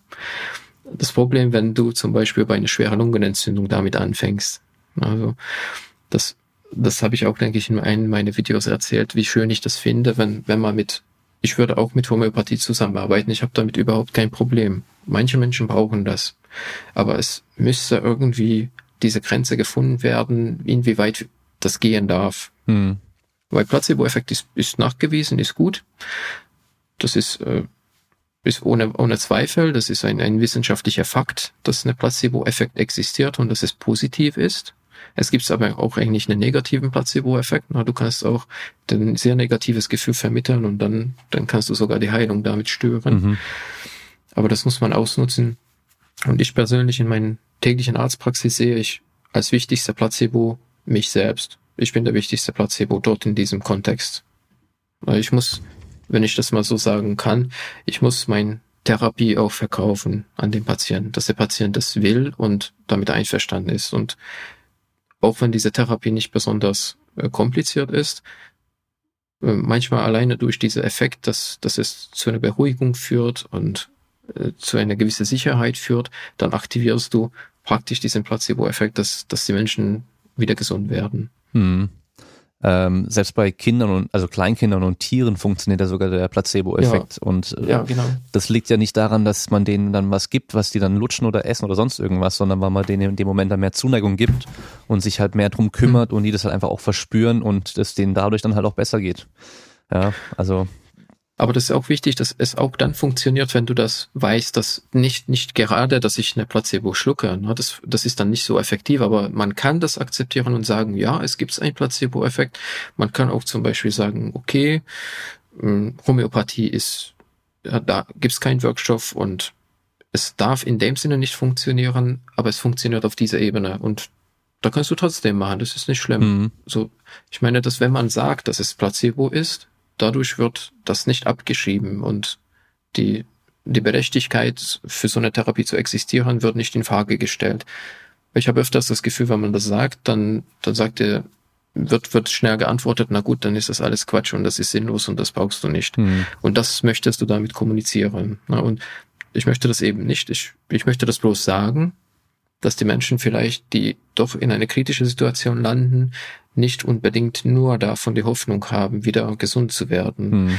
Aber das hat seine Berechtigung und ich denke, dass wenn ein bisschen mehr Globulis geschluckt werden als Ibuprofen und Paracetamol, das ist eigentlich was Schönes. Eigentlich schon, ja. Ähm, das Problem ist halt dann wieder, wenn sie dann anfangen und meinen halt, das heilt alles und ähm, wenn es halt dann so nicht ist. Ähm, ich finde es aber interessant jetzt bisher im Gespräch, ähm, mir fallen überall so Parallelen auf zwischen diesem Beruf des Arztes und dann dem Trainer, worum es mhm. ja eigentlich im Podcast oftmals geht, ähm, weil es gerade mit diesem Placebo-Effekt, ich habe dann oftmals auch dann Kunden, die irgendwelche bestimmten Sachen zum Aufwärmen zum Beispiel machen wollen, mhm. weil sie denken, das macht irgendwas ganz Besonderes. Und ich weiß, okay, es macht eigentlich nichts. Es hilft gar nichts. Aber ich lasse es die trotzdem machen, mhm. weil sie sich damit gut fühlen. Und selbst wenn ich denen sage, hey, das ist totaler Quatsch, mach das nicht und so, das bringt dir nichts, lass das jetzt weg, dann würden sie sich danach eine Zeit lang auf jeden Fall eher schlechter fühlen, wenn sie es nicht machen, mhm. weil halt die Gewohnheit auch noch mit reinspielt und eben dieser Placebo-Effekt halt noch da ist. Mhm. Ja, solange bis es nicht schadet. Ja, genau. Ist alles gut. Ne? Genau, ja. Und ähm, Nocebo-Effekt, dann das Gegenteil von Placebo, da muss ich sagen, da hört man halt ganz oft gerade von den Orthopäden mh, mm, Aussagen, die halt am meisten, meines Erachtens nach nicht ganz so förderlich sind, wenn dann jemand kommt, ein Sportler, der hat sich jetzt die Schulter verletzt oder das Knie verletzt oder sonst irgendwas und dann heißt es danach so, oh ja, mit deinem Sport, das wird jetzt aber nichts mehr, gell? Ja, also wenn halt mhm. Ärzte sowas dann sagen, boah, das ist eigentlich nicht so cool. Naja, da muss man sehr vorsichtig sein. Das, ja. das ist wirklich problematisch. Genauso wie ich, ich kann zum Sport in dem Sinne nicht allzu viel sagen, mhm. aber was bei uns häufig passiert und ich habe das auch mehrmals erlebt von, von Kollegen auch, du gibst mal Patienten, zum Beispiel Krebspatienten, eine Zeit. Du sagst, mhm. ja, damit hast du sechs Monaten, kann man nicht machen, das darf man nicht. Ja. Also das ist so eine selbsterfüllende Prophezeiung. Ich denke beim Sportler, wenn du sagst, du wirst nie wieder laufen oder, oder weiß nicht, Sport machen können. In dem Sinne, das, das soll man nicht sagen. Da limitierst du einen Mensch sofort damit.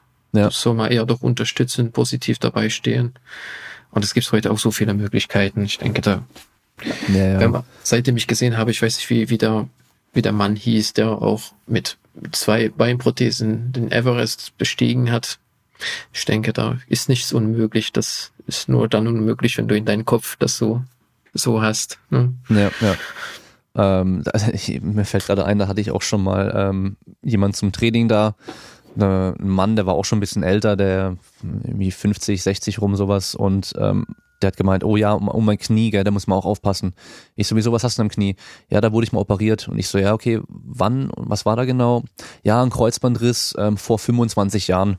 Und dann oh. hat der Arzt gemeint, ähm, ja, dein, dein Kreuzband, das wird nie wieder so sein wie vorher und sowas. Hm. Und dann sage ich, ja gut, hast du Schmerzen? Spürst du das? Nö, alles gut. Und ich so, ja, okay, warum müssen wir dann jetzt hier Angst haben, dass da dein Knie kaputt ist oder schlecht ist oder so? Ja, also ich meine, es gibt ja mit Rückenschmerzen oder Bandscheibenverletzungen ist genau das Gleiche. Es gibt ja so viele mhm. Menschen, die haben Bandscheibenvorfälle, Vorwölbung, sonst irgendwas und die merken ja gar nichts davon. Mhm. Ja, also nur weil die Struktur vielleicht was hat, ist es nicht so, dass wir dann gleich Symptome haben dadurch. Aber ja, da, hm. da haben viele Menschen halt leider dann so irgendwie einmal was gesagt bekommen und es vielleicht auch falsch aufgenommen oder falsch verstanden und ähm, seitdem sind die halt immer so vorsichtig dann. Hm. Ja.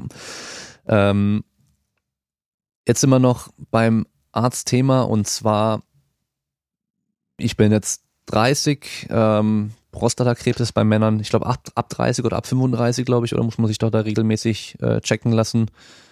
Ähm, wie oft sollte man denn zum Arzt gehen? Weil ich bin so ein Mensch, ich gehe nie zum Arzt.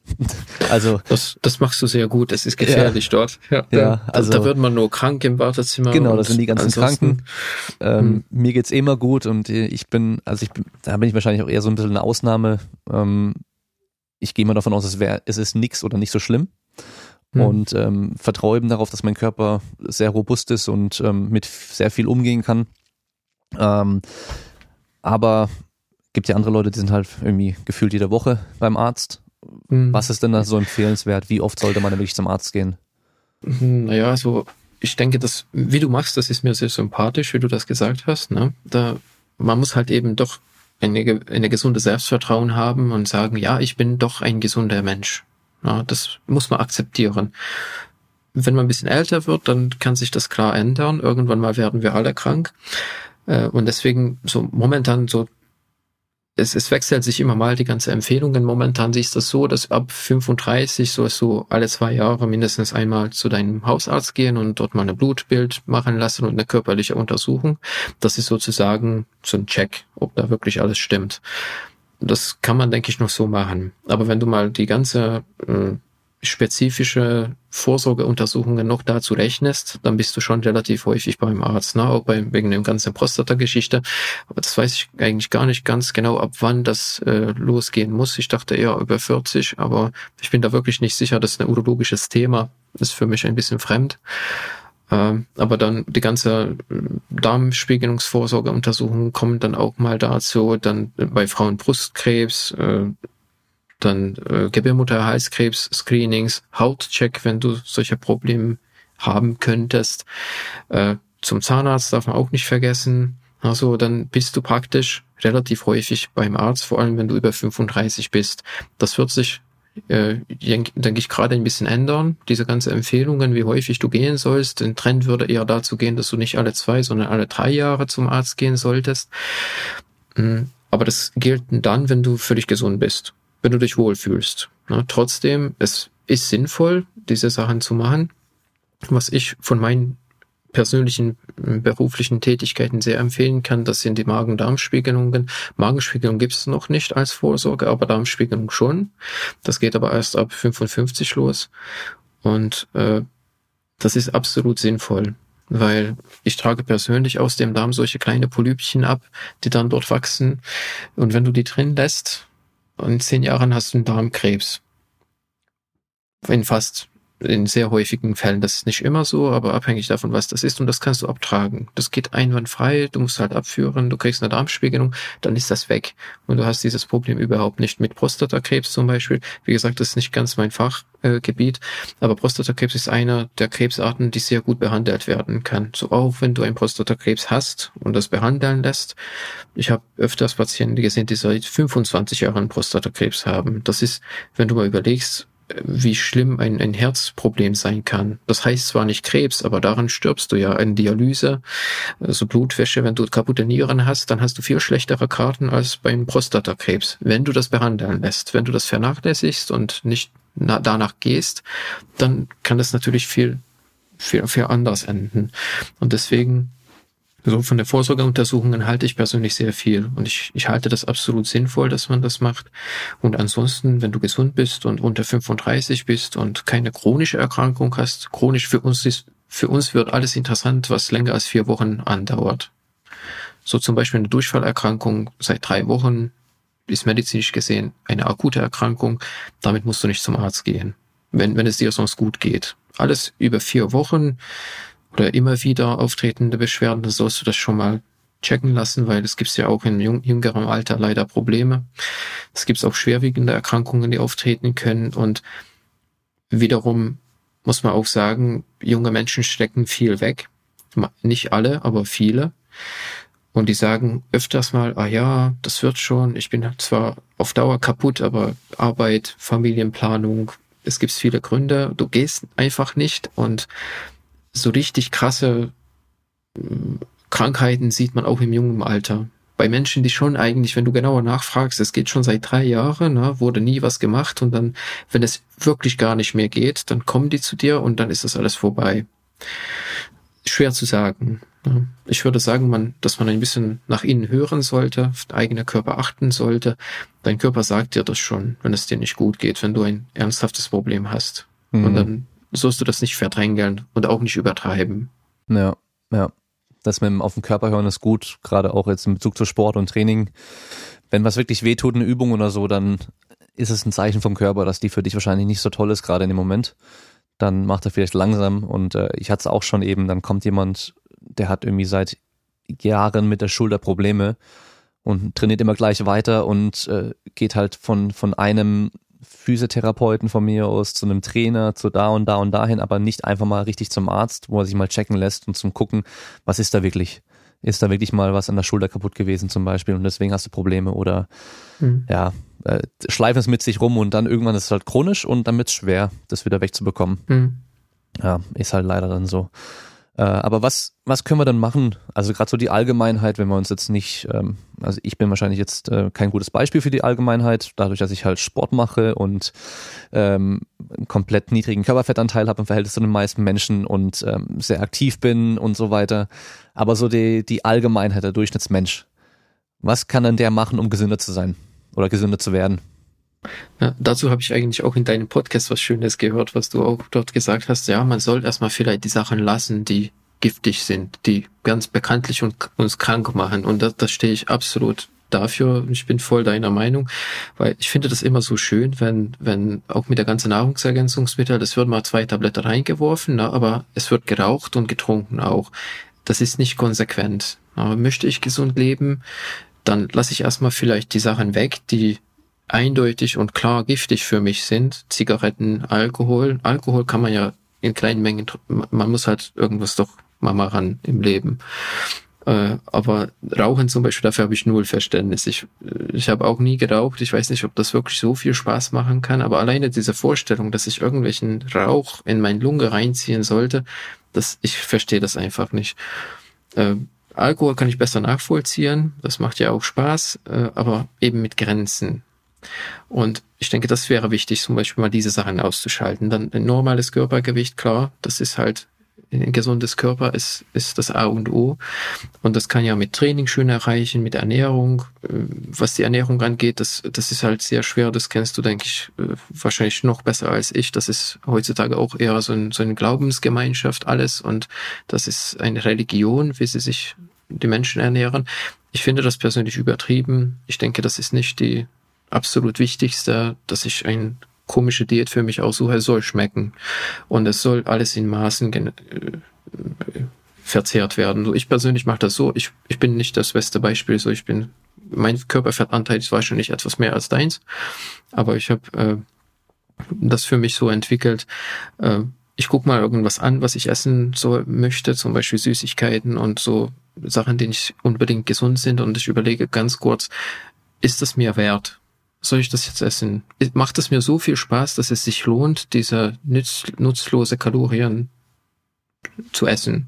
Und wenn ich denke an einem Tag, ja, das, das macht mir heute so viel Spaß, diese Schokoriegel zu essen. Ich esse das einfach und ich freue mich drüber und das ist dann so schön. Dann esse ich das und einem anderen Tag, wo ich einfach mal so mich langweile und so eine Schokoriegel mir entgegenkommt, dann denke ich auch, hm, lohnt sich nicht. Das, warum soll ich jetzt 150 Kalorien zu mir nehmen? Nur weil ich mich langweile, mache ich nicht.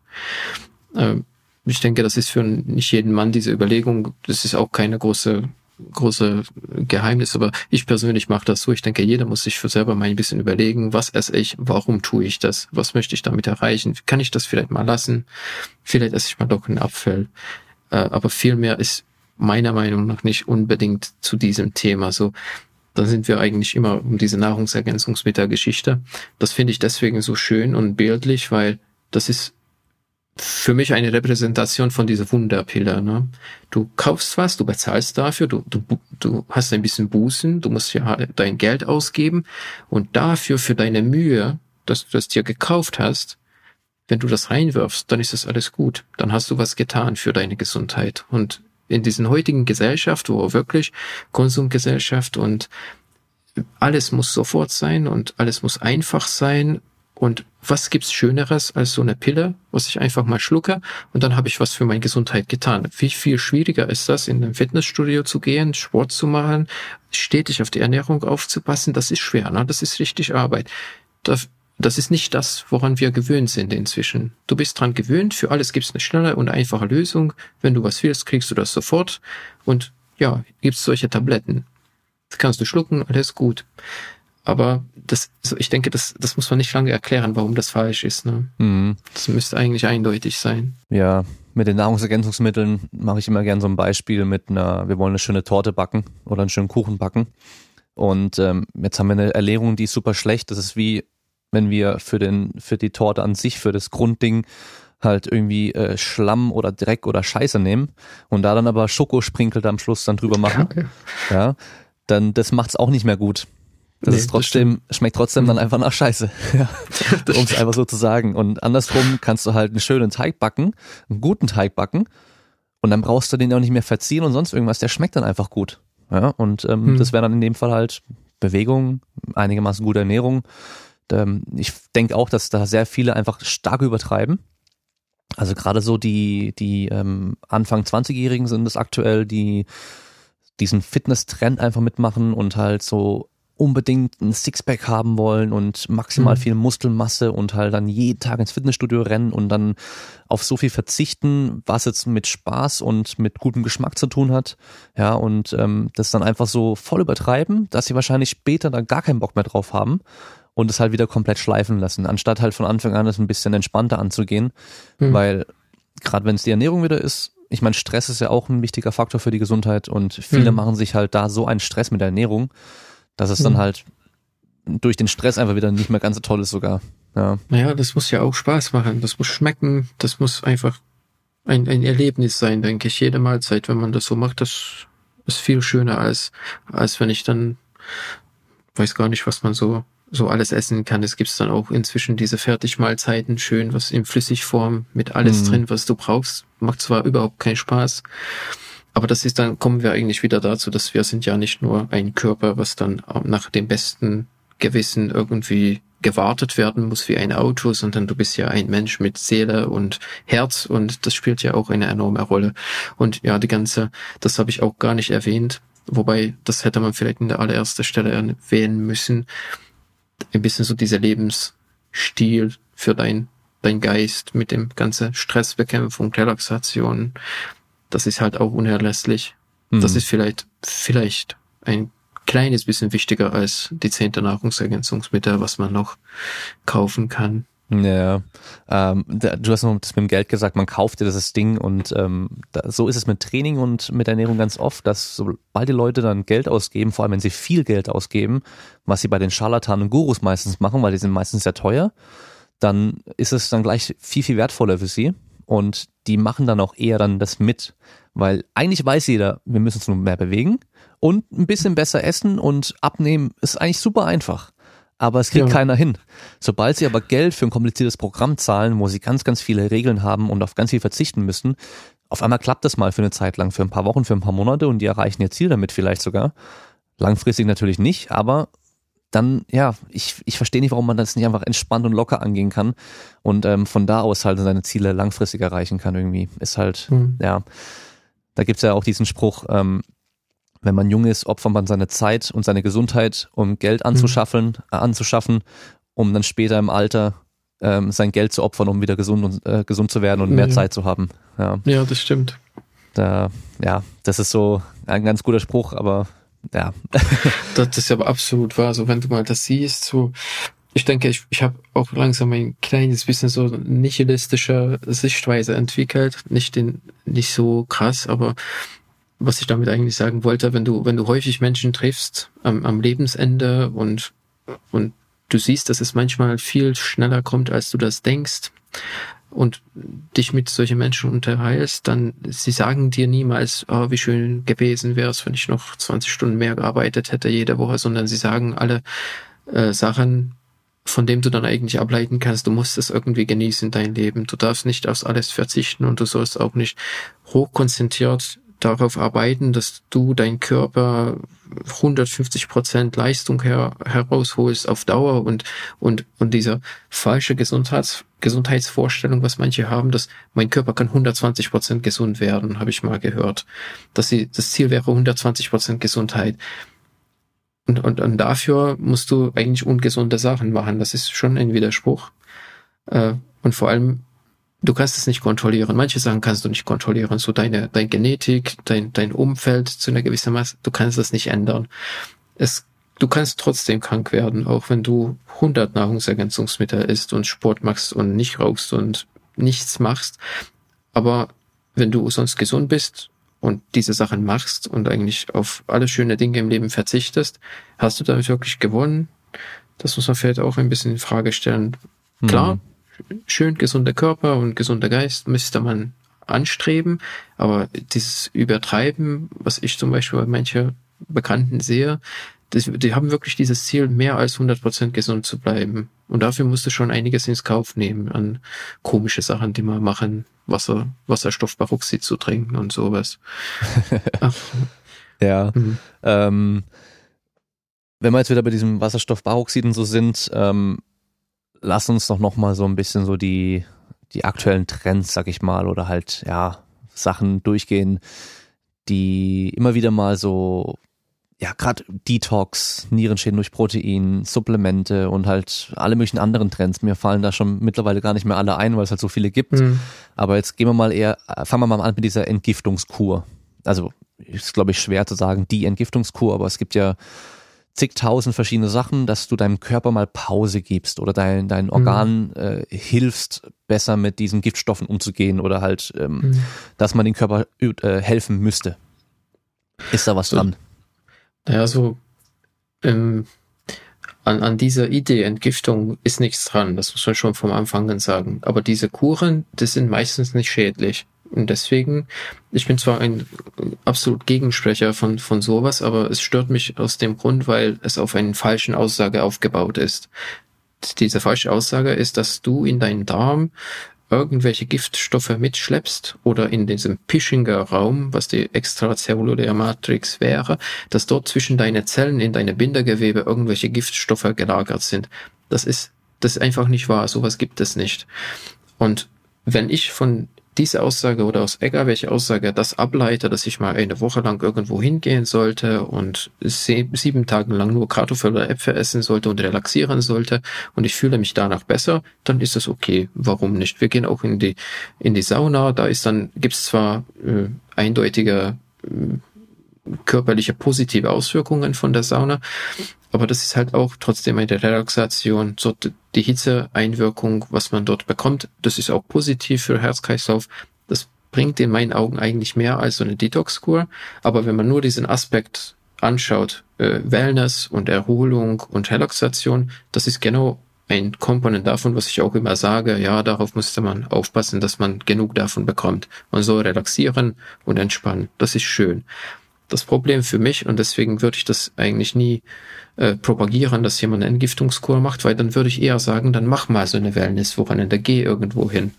Wenn man so eine Detox-Kur machen möchte, das hat ja praktisch eher eine Wirkung als Placebo. Ich meine, das ist eher ein Erholungsurlaub. Kann man gerne machen, aber dann kann man auch einen Wellnessurlaub machen, so richtig. Ein Effekt wäre gleich. Und mit einer Placebo und auch mit dieser Detox kannst du ja keine Krankheiten heilen. Mhm. Das ist, ist in dem Sinne genauso wie eine Placebo-Tablette, aber halt in anderen Formen. Aber die Wirkung ist gleich. Du kann, es kann durchaus sein, dass du dich danach besser fühlst. Äh, es heilt aber keine Erkrankungen. Und vor allem, es gibt keine Erkrankungen, die irgendwelche Giftstoffansammlungen im Darm oder im Bindegewebe verursacht sind. In diesem Sinne. Entgiftungsorgan ist ja unser Leber. Das soll man nicht vergiften mit Alkohol, Zigaretten, Schwermetalle, Medikamente und so weiter. Aber Durchfallkuren muss man nicht machen. Das kann man machen. Man fühlt sich vielleicht besser danach, ist schön. Aber damit kann ich keine Zöliakie heilen, damit kann ich keinen Krebs heilen, damit kann, kann ich kein Typ 1 Diabetes heilen, weil das einfach nicht existiert. Das müsste man eigentlich auch mal machen, so ein schönes Video zum Thema Mikrobiom.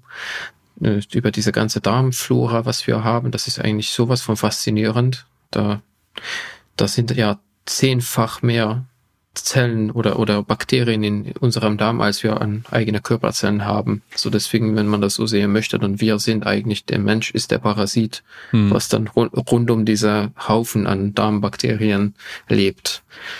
Und weil die sind die Mehrheit, wir sind die Minderheit. Okay. Und das ist ja was, aktuell gerade in diesem Ernährungs-, Fitness-, Gesundheitsbereich auch so ein richtiger Trend, dass die Leute jetzt mhm. gerade hier Darmflora und da auch eben Supplemente immer schön einnehmen und so und mhm.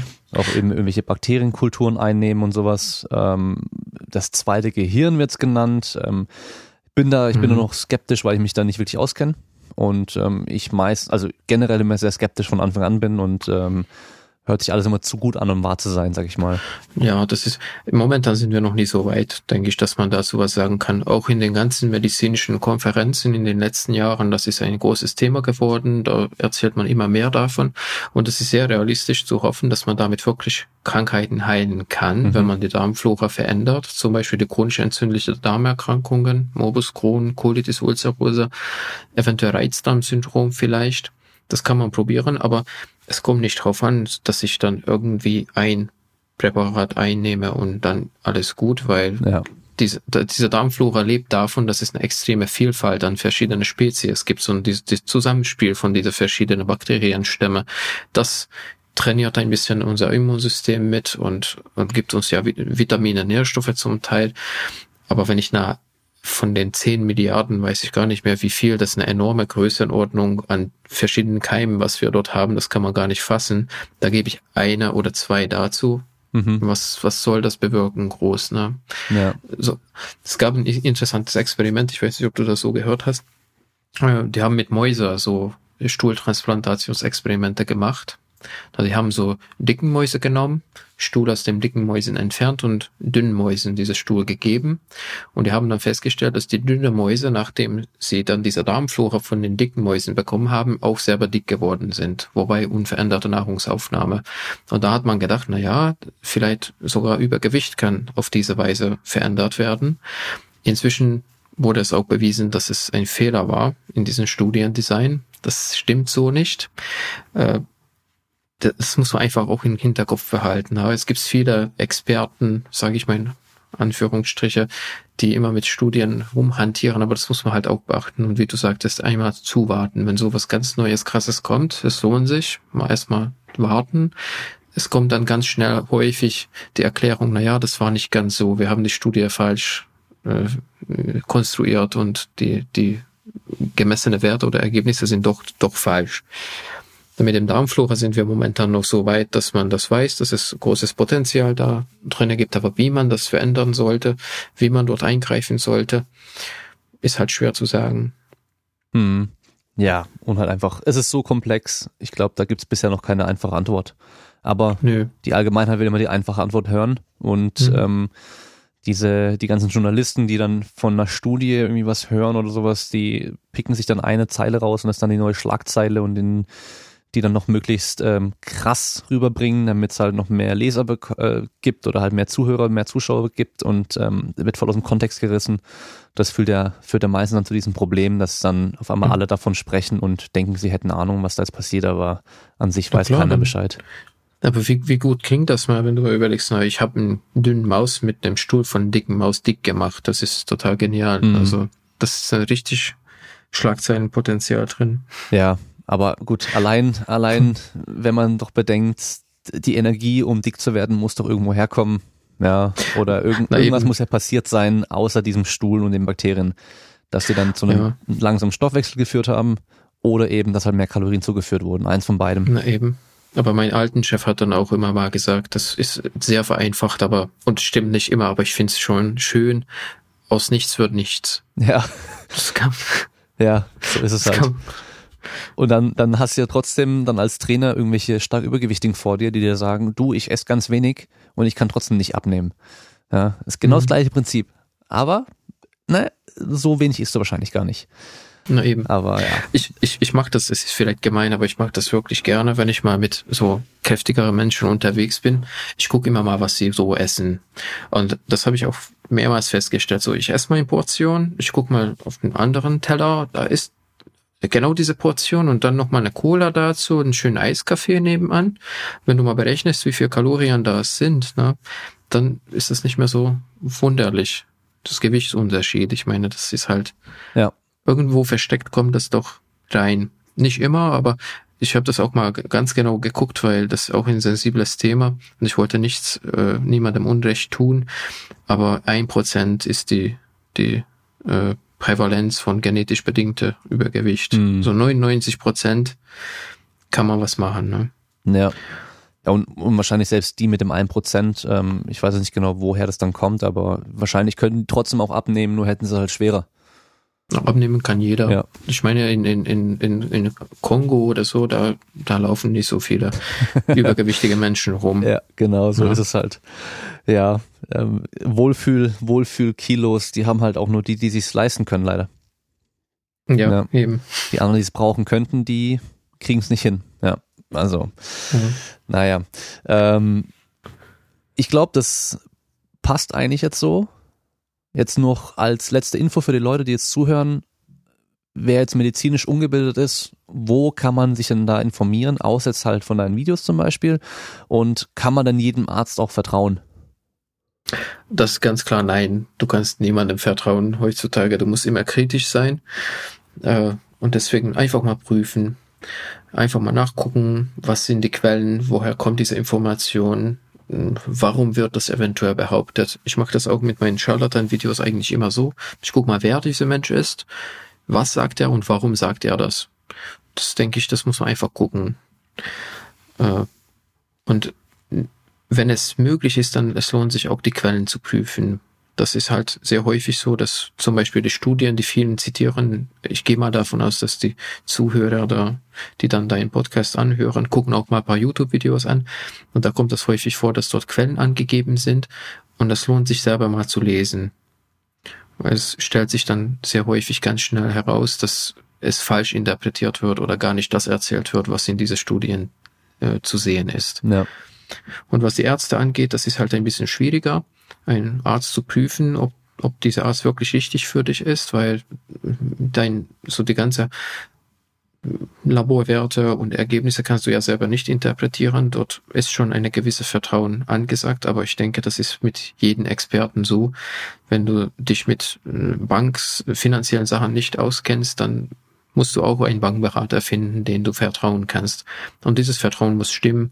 Wenn dieses Vertrauen stimmt, wenn die Chemie stimmt und wenn dein Bauchgefühl richtig ist, dann denke, du gehst einfach mit. Du musst das einfach so sehen. Du hast eine Experte. Diese Experte kennt sich mit dem Thema aus. Und wenn ich ihm vertraue, dann wird mir geholfen. Ich kenne mich zum Beispiel mit Finanzen nicht aus, aber ich habe auch einen guten Finanzberater meines Vertrauens. Ich habe keine Ahnung, was er macht, aber solange bis es passt, vertraue ich ihm. Und ich denke, manchmal mit, mit Ersten ist das auch nicht viel anders. Hm. Man muss halt einfach auf ein Bauchgefühl gucken, gucken, dass die Chemie stimmt und aber trotzdem immer ein bisschen kritisch bleiben. Ja. Es sind überall schwarze Schäfe und Wahrscheinlich reicht es auch da hm. manchmal nur den gesunden Menschenverstand einzuschalten. Na eben, das wäre sehr wichtig. Hm. Ja, solange man den auch hat. ja, wie war das irgendwie? Dummheit kann man nicht heilen oder irgendwie sowas? Gibt es auch so einen Spruch? Oh ja, das fällt mir auch jetzt nicht gerade ein, aber. Ja, irgendwie, so, ja. irgendwie sowas gibt's da. Hm. Aber gut, dann ähm, gib mal den Zuhörern noch ähm, Infos, wo sie dich finden können, wo man was von dir äh, sehen kann. Wir haben schon gesagt, auf YouTube bist du unter Sprechstunde. Äh, ich weiß nicht, ob du noch auf anderen Kanälen unterwegs bist. Äh, nee, so momentan nur auf YouTube. Da kann man ruhig eingeben Sprechstunde und Hegedüsch. Das findet man bestimmt bei irgendwie in der Beschreibung, wie man das schreibt. Dort so findet mich man relativ schnell. Mhm. Und ich habe dann meine E-Mail-Adresse, das ist die mail.sprechstunde@gmail.com. Da kann man mir gerne was schreiben. Und ansonsten mit den anderen Plattformen, so Facebook, Instagram, sowas, da fehlt mir einfach die Zeit. Ich habe zwar eine Facebook-Seite versucht, aber ich bin selber nicht auf Facebook und das ist für mich übelst kompliziert. Ich bin damit nicht klargekommen. Mhm. Und deswegen, es gibt zwar eine Facebook-Seite, aber das wird mindestens von mir nicht so angeschaut. Das müsste ich eigentlich löschen, aber das hat auch nicht geklappt. das, ja, das ist auch so ein Ding von Facebook. Ich glaube, da ist man gefangen für immer. Ich, ich habe es nicht verfolgt. Ich habe diese ganze Sache mit dem Facebook verpasst, weil ich das schon vom Anfang an ab lehnte und, und das ist jetzt so kompliziert geworden. So, ich meine, ich komme hier mit DaVinci Resolve klar. Äh, das ist hundertfach komplizierter, denke ich, aber mit Facebook, nee, so. Ja. Das, das ging nicht. Aber ja, ja auf, YouTube, auf YouTube gerne und per, per E-Mail, das, das geht schon. Okay, ja, sehr cool. Dann ähm, bedanke ich mich erstmal, dass du dir Zeit genommen hast für die Folge.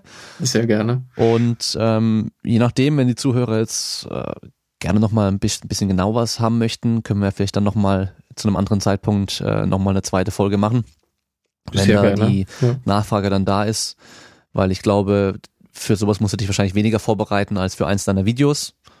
Und das stimmt. Ja, ja und ich kann allen nur empfehlen, schau dich mal die Videos an. Auch gerade die, wo du dann irgendwelche Scharlatane dann auseinanderpflückst, sag ich mal, weil ich habe jetzt das, das Video mit Coach Cecil zum Beispiel gerade erst wieder nochmal geschaut. Ich kenne den zum Beispiel selber gar nicht. Das ist mhm. wahrscheinlich einer meiner Vorteile, dass ich eben auf Deutsch irgendwie nie so Videos geschaut habe. Auf YouTube, ich kenne die ganzen Leute gar nicht. Mhm. Aber ähm, du hast es halt echt äh, super gut dargestellt, wie er halt, was du selber gemeint hast mit den Quellen, dass er halt gesagt hat, ähm, ja, er guckt immer erstmal, wenn er sich für ein Thema interessiert, so, was sagen denn die einen auf der einen Seite und was sagen die anderen auf der anderen Seite und guckt sich dabei YouTube-Videos dazu an. Ja, hochwissenschaftliche Arbeit. Ja, genau. Und das ist halt echt einfach eine Katastrophe. Das kannst du doch so nicht machen und dann selber dich aber als Experten darstellen mit mhm. hochkomplexen Themen. Also ich würde mir zum Beispiel auch niemals anmaßen über ähm, über was also was weiß ich äh, irgendwelche irgendwelche äh, so, so tiefere Mathematik oder Neurochirurgie und, genau ja. oder irgendwas ähm, da jetzt ein Video zu machen und zu erklären, wie das funktioniert. Ich habe halt keine Ahnung davon. Ich habe von ein paar Sachen Ahnung und von denen habe ich ganz schön gut Ahnung, würde ich behaupten. Aber von allem anderen habe ich so gut wie gar keine Ahnung. Und da, das muss man halt auch dann zugeben können. Und das können halt, glaube ich, sehr wenige dann am Schluss damit ich von diesen Gurus und Scharlatanen. Ja. Aber wir, aber wir hoffen das, denke ich beide, dass es dann ein bisschen vielleicht doch für Aufmerksamkeit sorgt, dass die Menschen mal kritischer umgehen, einfach mit dieser Information. Wie gesagt, ich kann kaum erwarten, dass ich dann mein, meine Arbeit mit Patrick Strohbach zu Ende bringe. Das ist halt auch faszinierend. Ich denke, das wird auch Spaß machen am Ende. Den kenne ich auch nicht. Was sagt denn der? Ähm, der hat so einen Kanal, der Rohvegan am Limit. Weißt du, ob du das mal gehört hast? Nee. Der sagt vieles. Okay. Der sagt sehr vieles und, und halt zum Teil mh, hm, ganz krass. So, no. das, ich habe ein Video entdeckt, in dem er sagt, dass der die Erkrankung Myasthenia gravis oder Myasthenie gravis gar nicht existiert das so erfunden. Okay. Das ist eine schwere neurologische Erkrankung, mhm. also mit, mit äh, ganz schlimmen Folgen. Finde ich auch interessant, warum er das so für sich ausgesucht hat. Und naja, so, aber das, ich denke, erkläre ich das sowieso in einem Video, was ich dort ja. zu kritisieren habe. Das, ich glaube, jeder, der die Erkrankung mh. hat, sieht das Video und äh, wird äh, ganz schön sauer sein, wenn er dann hört, hey, was du hast, das existiert gar nicht, ist nur Einbildung. oder wurde nur Naja. erfunden.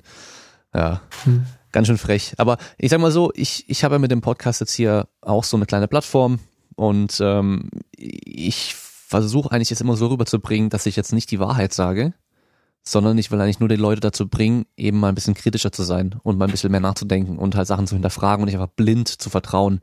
Ja, Hm. auch wenn ich davon ausgehe, dass die Informationen, die ich bringe, dass die gut sind und richtig sind, äh, glaubt mir nicht unbedingt, sondern prüft lieber selber nochmal nach. Ja, weil jeder hat halt irgendwo seine, seine eigene, ja, wie soll man sagen, so seinen Bias, ja, also seine, Mhm. seine Voreinstellungen, seine Vermutungen und so weiter und ähm, die beeinflussen natürlich auch alles, was man dann macht und von sich gibt. Aber Hm. ja, ich glaube, da machst du auf jeden Fall auch sehr gute Arbeit. Weil du nicht nur sagst, das ist Danke. falsch, sondern eben auch die Gründe lieferst, warum das falsch ist, was die sagen. Ja, also mein Ziel wäre auch wirklich, das einfach mal diese Sichtweise, diese Gedankenweise beizubringen, wie ich so kritisch denken soll und wie, Mhm. wie kann ich vielleicht mal schneller selber erkennen, dass es irgendwas nicht stimmt. Aber Ja. Und eben, Quellen prüfen, natürlich, wenn man sich dann Studien anschaut, das muss man auch können. Das heißt, irgendwie wissenschaftliche Methodik und Statistik sollte man sich mal ein bisschen angucken vorher vielleicht.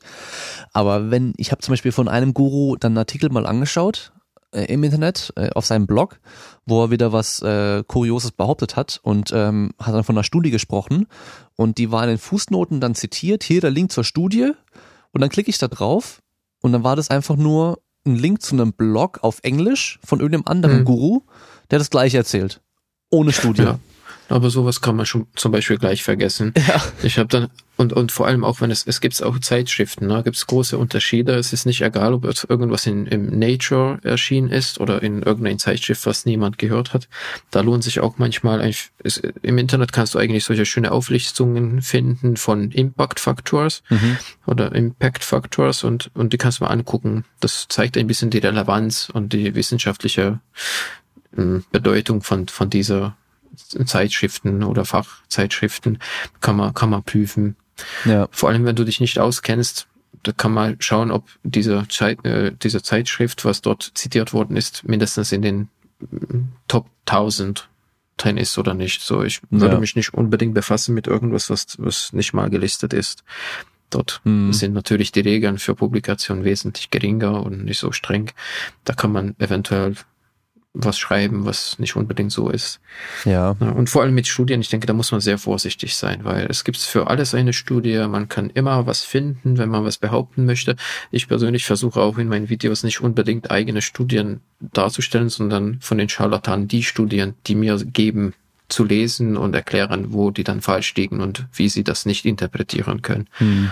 Das ist so mit eigenen Waffen praktisch zu erschießen, ist am schönsten. Ja. ja. Ja. Ist leider so, man findet echt zu allem eine Studie und dann hast du das Beispiel mit diesen Mäusen und dem, und dem Stuhl und Mhm. äh, die war dann methodisch wahrscheinlich sehr schlecht, aber sorgt erstmal für Aufsehen und alle sprechen drüber und dann heißt, ja, hier die Studie hat gezeigt, ähm, das liegt nur an deiner, an deinem Darmbakterien, dass du übergewichtig bist und ich. Aber was sie nicht bedenken ist, wir sind erstmal keine Mäuse. Genau. Ja, Genau, so das, das muss irgendwie logisch, logisch klingen. Ja, das genau. muss ko kohärent sein, muss logisch klingen und nur weil irgendwie erwähnt wird, ja, das war in einer Studie, das ist noch kein Beweis, dass es wissenschaftlich begründet oder belegt ist. Mhm. Ja, oder auch wenn eine neue Studie rauskommt, die was anderes zeigt, aber hunderte Studien davor das Gegenteil gezeigt haben, dann ist Mhm. nicht die eine Studie zeigt die Wahrheit, sondern da müssen wir uns eher fragen, okay, waren jetzt die ganzen Studien davor irgendwie falsch, hatten Mhm. die so einen Fehler oder ist die neue Studie irgendwie vielleicht falsch gewesen oder falsch durchgeführt gewesen oder schlecht interpretiert und so weiter. Und wenn man das so sieht, du musst auch überlegen, wie häufig hast du in den Medien, in Nachrichten von irgendeiner Studie gehört, was jetzt gerade die aktuelle Herzklappenoperation angeht oder, oder, mm, oder weiß nicht, Hüftprothesen. Warum hörst du das nicht? Weil es interessiert kein Mensch, der damit nicht arbeitet. Die sind hochkomplex, die sind schwer zu lesen. Die Studien, die so populär werden, allgemein bekannt, die sind irgendwie meistens für ein bisschen Skandal Ja. aufgelegt worden, schon vom Anfang an. Das hat so einen schönen Titel und dann viele werden aufmerksam. Aber eigentlich die richtige Arbeiten, die wichtige Sachen, was die Wissenschaft bewegen, kennt niemand. Das kennen nur die Fachmänner. Ja. Da kam doch vor ein paar Jahren diese, diese Studie ganz groß aus den USA mit ähm, rotes äh, Fleisch führt zu Krebs. Erhöht das Krebs Ja. oder Mhm. erhöht stark das Krebsrisiko. Ja. Und ähm, das war ja dann eine Korrelationsstudie erstmal und nicht eine Kausalitätsstudie. Ja, also so eine, einfach eine reine Beobachtung. Und ich, für mich ist sofort klar, was da passiert ist oder woran es liegt, dass es gezeigt werden konnte. Und mhm. ähm, einer der Faktoren, der halt da gemessen wurde, war halt dann eben der Konsum von rotem Fleisch und irgendwelche Gesundheitsmarker. Oder beziehungsweise und dann die Krebsrate. Und eben nicht mhm. die ganzen anderen Sachen, die für diesen Krebs noch ein, äh, ein Faktor sind oder einen Einfluss äh, haben können. Ja, also wie viel bewege ich mich, wie viel Übergewicht habe ich, mhm. äh, rauche Klar. ich, trinke ich, äh, was konsumiere ich sonst an Ernährung, wie viel Kalorien nehme ich zu mir. Also so die ganzen ganzen anderen wichtigen Faktoren wurden einfach halt außer Acht gelassen. Man hat eine Korrelation festgestellt zwischen rotem Fleischkonsum und diesem Krebsrisiko. Wahrscheinlich hätte man den gleichen, die gleiche Korrelation auch zwischen dem Übergewicht und dem Krebsrisiko darstellen können oder halt von dem, wie viel sie sich bewegen, weil die Sachen hängen ja oftmals miteinander zusammen. Und äh, ja, also bei, bei Über, Übergewicht ist das ja belegt, das ist bekannt, dass es ein erhöhtes Krebsrisiko verursacht. Aber ja, das stimmt, diese, diese hm, Korrelationsanalysen, Risikoanalysen, das ist halt extrem schwer. Das hat, denke ich, zum Teil doch viel mehr mit Mathematik und Statistik zu tun als mit alles andere und wie wir Statistiken zu bewerten haben, das kennt, denke ich, jeder inzwischen so. Ich glaube auch nur die Statistiken, die ich selber gefälscht habe. Hm. Hm. Ja. Ja, also bei, bei der Studie mit diesem Fleisch, da sage ich halt immer so ganz gern den Leuten, die dann eben mit vegan kommen und Fleisch wäre ungesund und so, dann sage ich, hey, jetzt überleg mal, welcher Amerikaner isst sehr viel rotes Fleisch? Dann hast du dieses Bild vom typischen Amerikaner im Kopf, übergewichtig, bewegt sich kaum, isst viel Fastfood mit Burger, Pizza mit Salami drauf und sonstigen Geschichten, ja, also eher mhm. ein ungesunder Lebensstil. Und wer isst gar kein rotes Fleisch? Das sind dann von mir aus die Vegetarier, Veganer, die allein schon dadurch, dass sie eine besondere Ernährungsweise haben, bewusster mit der Ernährung umgehen. Ja. Ja, und ja, dann genau. schon mehr drauf achten und dann generell wahrscheinlich mhm sich so ernähren, weil sie gesundheitsbewusster sind und sich bestimmt dann auch ein bisschen mehr bewegen, ein bisschen weniger Übergewicht haben und so weiter. Und dann brauche ich mich nicht wundern, dass es denen vielleicht ein bisschen besser geht. Ja. Mhm. Also. Aber das ist ein sehr, sehr gutes Beispiel, finde ich. Einfach mal wirklich dranbleiben, muss man gucken, was das wird. Das muss man schon im Auge behalten, was die, was die nächste Studien erbringen. Aber genau diese Denkweise, das wäre auch mein Ziel, das, mhm. das was du jetzt so schön erzählt hast, ja. beizubringen, dass man einfach ein bisschen kritisch überlegt, woran könnte das liegen. Ja. Das mhm. Problem ist halt in den Bereichen, wir haben ja da wenige Interventionsstudien weil du kannst halt schwer mhm. Leute für einen längeren Zeitraum oder über Jahre am besten noch irgendwo einsperren und den allen genau das Gleiche geben, nur die einen kriegen halt rotes Fleisch und die anderen kriegen kein rotes Fleisch. Das ist halt ja. dann nicht machbar leider. Aber ja, ja das Nee, wenn äh, zu, zu Lebensstil und Auswirkungen vom Lebensstil finde ich diese äh, Framingham-Studie eigentlich ganz gut. Äh, ich weiß nicht, ob du das kennst, das läuft seit, weiß nicht, 50 Jahre oder so äh, wurde nach einem Ort benannt. Dort werden Menschen vom Kindheit an schon regelmäßig untersucht und immer mal geguckt, was, was daraus wird. Mhm. Das ist so eine Begleitungsstudie praktisch. Ganz viele Menschen werden begleitet ein ganzes Leben lang und immer mal geguckt, was für Krankheiten sie entwickeln. Da gibt's viele Daten, die erfasst äh, werden. Und da kann man eigentlich so Korrelationen suchen und finden äh, von, von so einer ganzen Lebensgeschichte abgeleitet, sage mhm. ich mal. Das finde ich eigentlich großartig, dass es sowas gibt. Da gibt es immer mal interessante Erkenntnisse und vor allem was die ganze Herz-Kreislauf-Erkrankungen angeht, Schlaganfälle angeht, Krebs angeht, da hat man schon einiges herausgefunden in den letzten Jahren, aber das wird halt immer alles noch beobachtet und muss mal gucken, mhm. was wir davon lernen können. Ja, ja. Und meistens dauert es dann auch ein bisschen, bis es dann wirklich ankommt in der, in der Praxis mhm. auch, sag ich mal. Naja. Also so rein in der, in der Medizin oder halt auch eben, wenn es dann um Ernährung und Bewegung und so weiter geht. Ja, weil halt eine Studie da meistens ja eh nicht ausreicht. Aber sowas auf jeden Fall ein Riesenprojekt und ähm, cool, dass es gemacht wird. Also generell schon mal. Ja, weil da muss auch jeder mal erstmal mitmachen. Ja, wie gesagt, das läuft seit, seit vieler Jahrzehnten. Das scheint gut zu funktionieren. Aber es müssten noch mehrere dazu kommen, wahrscheinlich so große populationsbasierte Studien. Das ist halt mhm. eine Herausforderung. Ne? Ja, okay. Ähm, ich mache es immer so am Schluss, bekommen meine Gäste nochmal das Wort.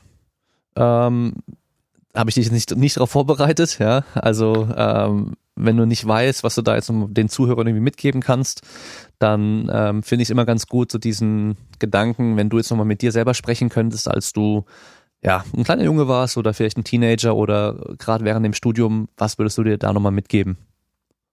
Also für mich selbst persönlich als, als Kind. Mhm. hm, nicht aufgeben. Das würde ich sagen. Durchziehen. Okay. Das, das Leben ist schon schwer genug, aber ich denke, da muss man irgendwie einfach durchziehen und nicht vergessen, dass man, man daran Spaß haben sollte und, und einfach mal immer ein bisschen kritisch sein und überlegen, was passiert, warum, wie wir weiterkommen können, was, was, was ist das Beste, was wir von unserer Situation herausholen können. Okay. Aber immer schön, immer schön dranbleiben, das wäre vielleicht so kurz gefasst. Okay, sehr cool, ja. Dann äh, nochmal vielen Dank, ähm, dass du da warst und ähm, ich wünsche allen Zuhörern noch eine, eine gute Woche und wir hören uns beim nächsten Mal. Ciao. Ciao.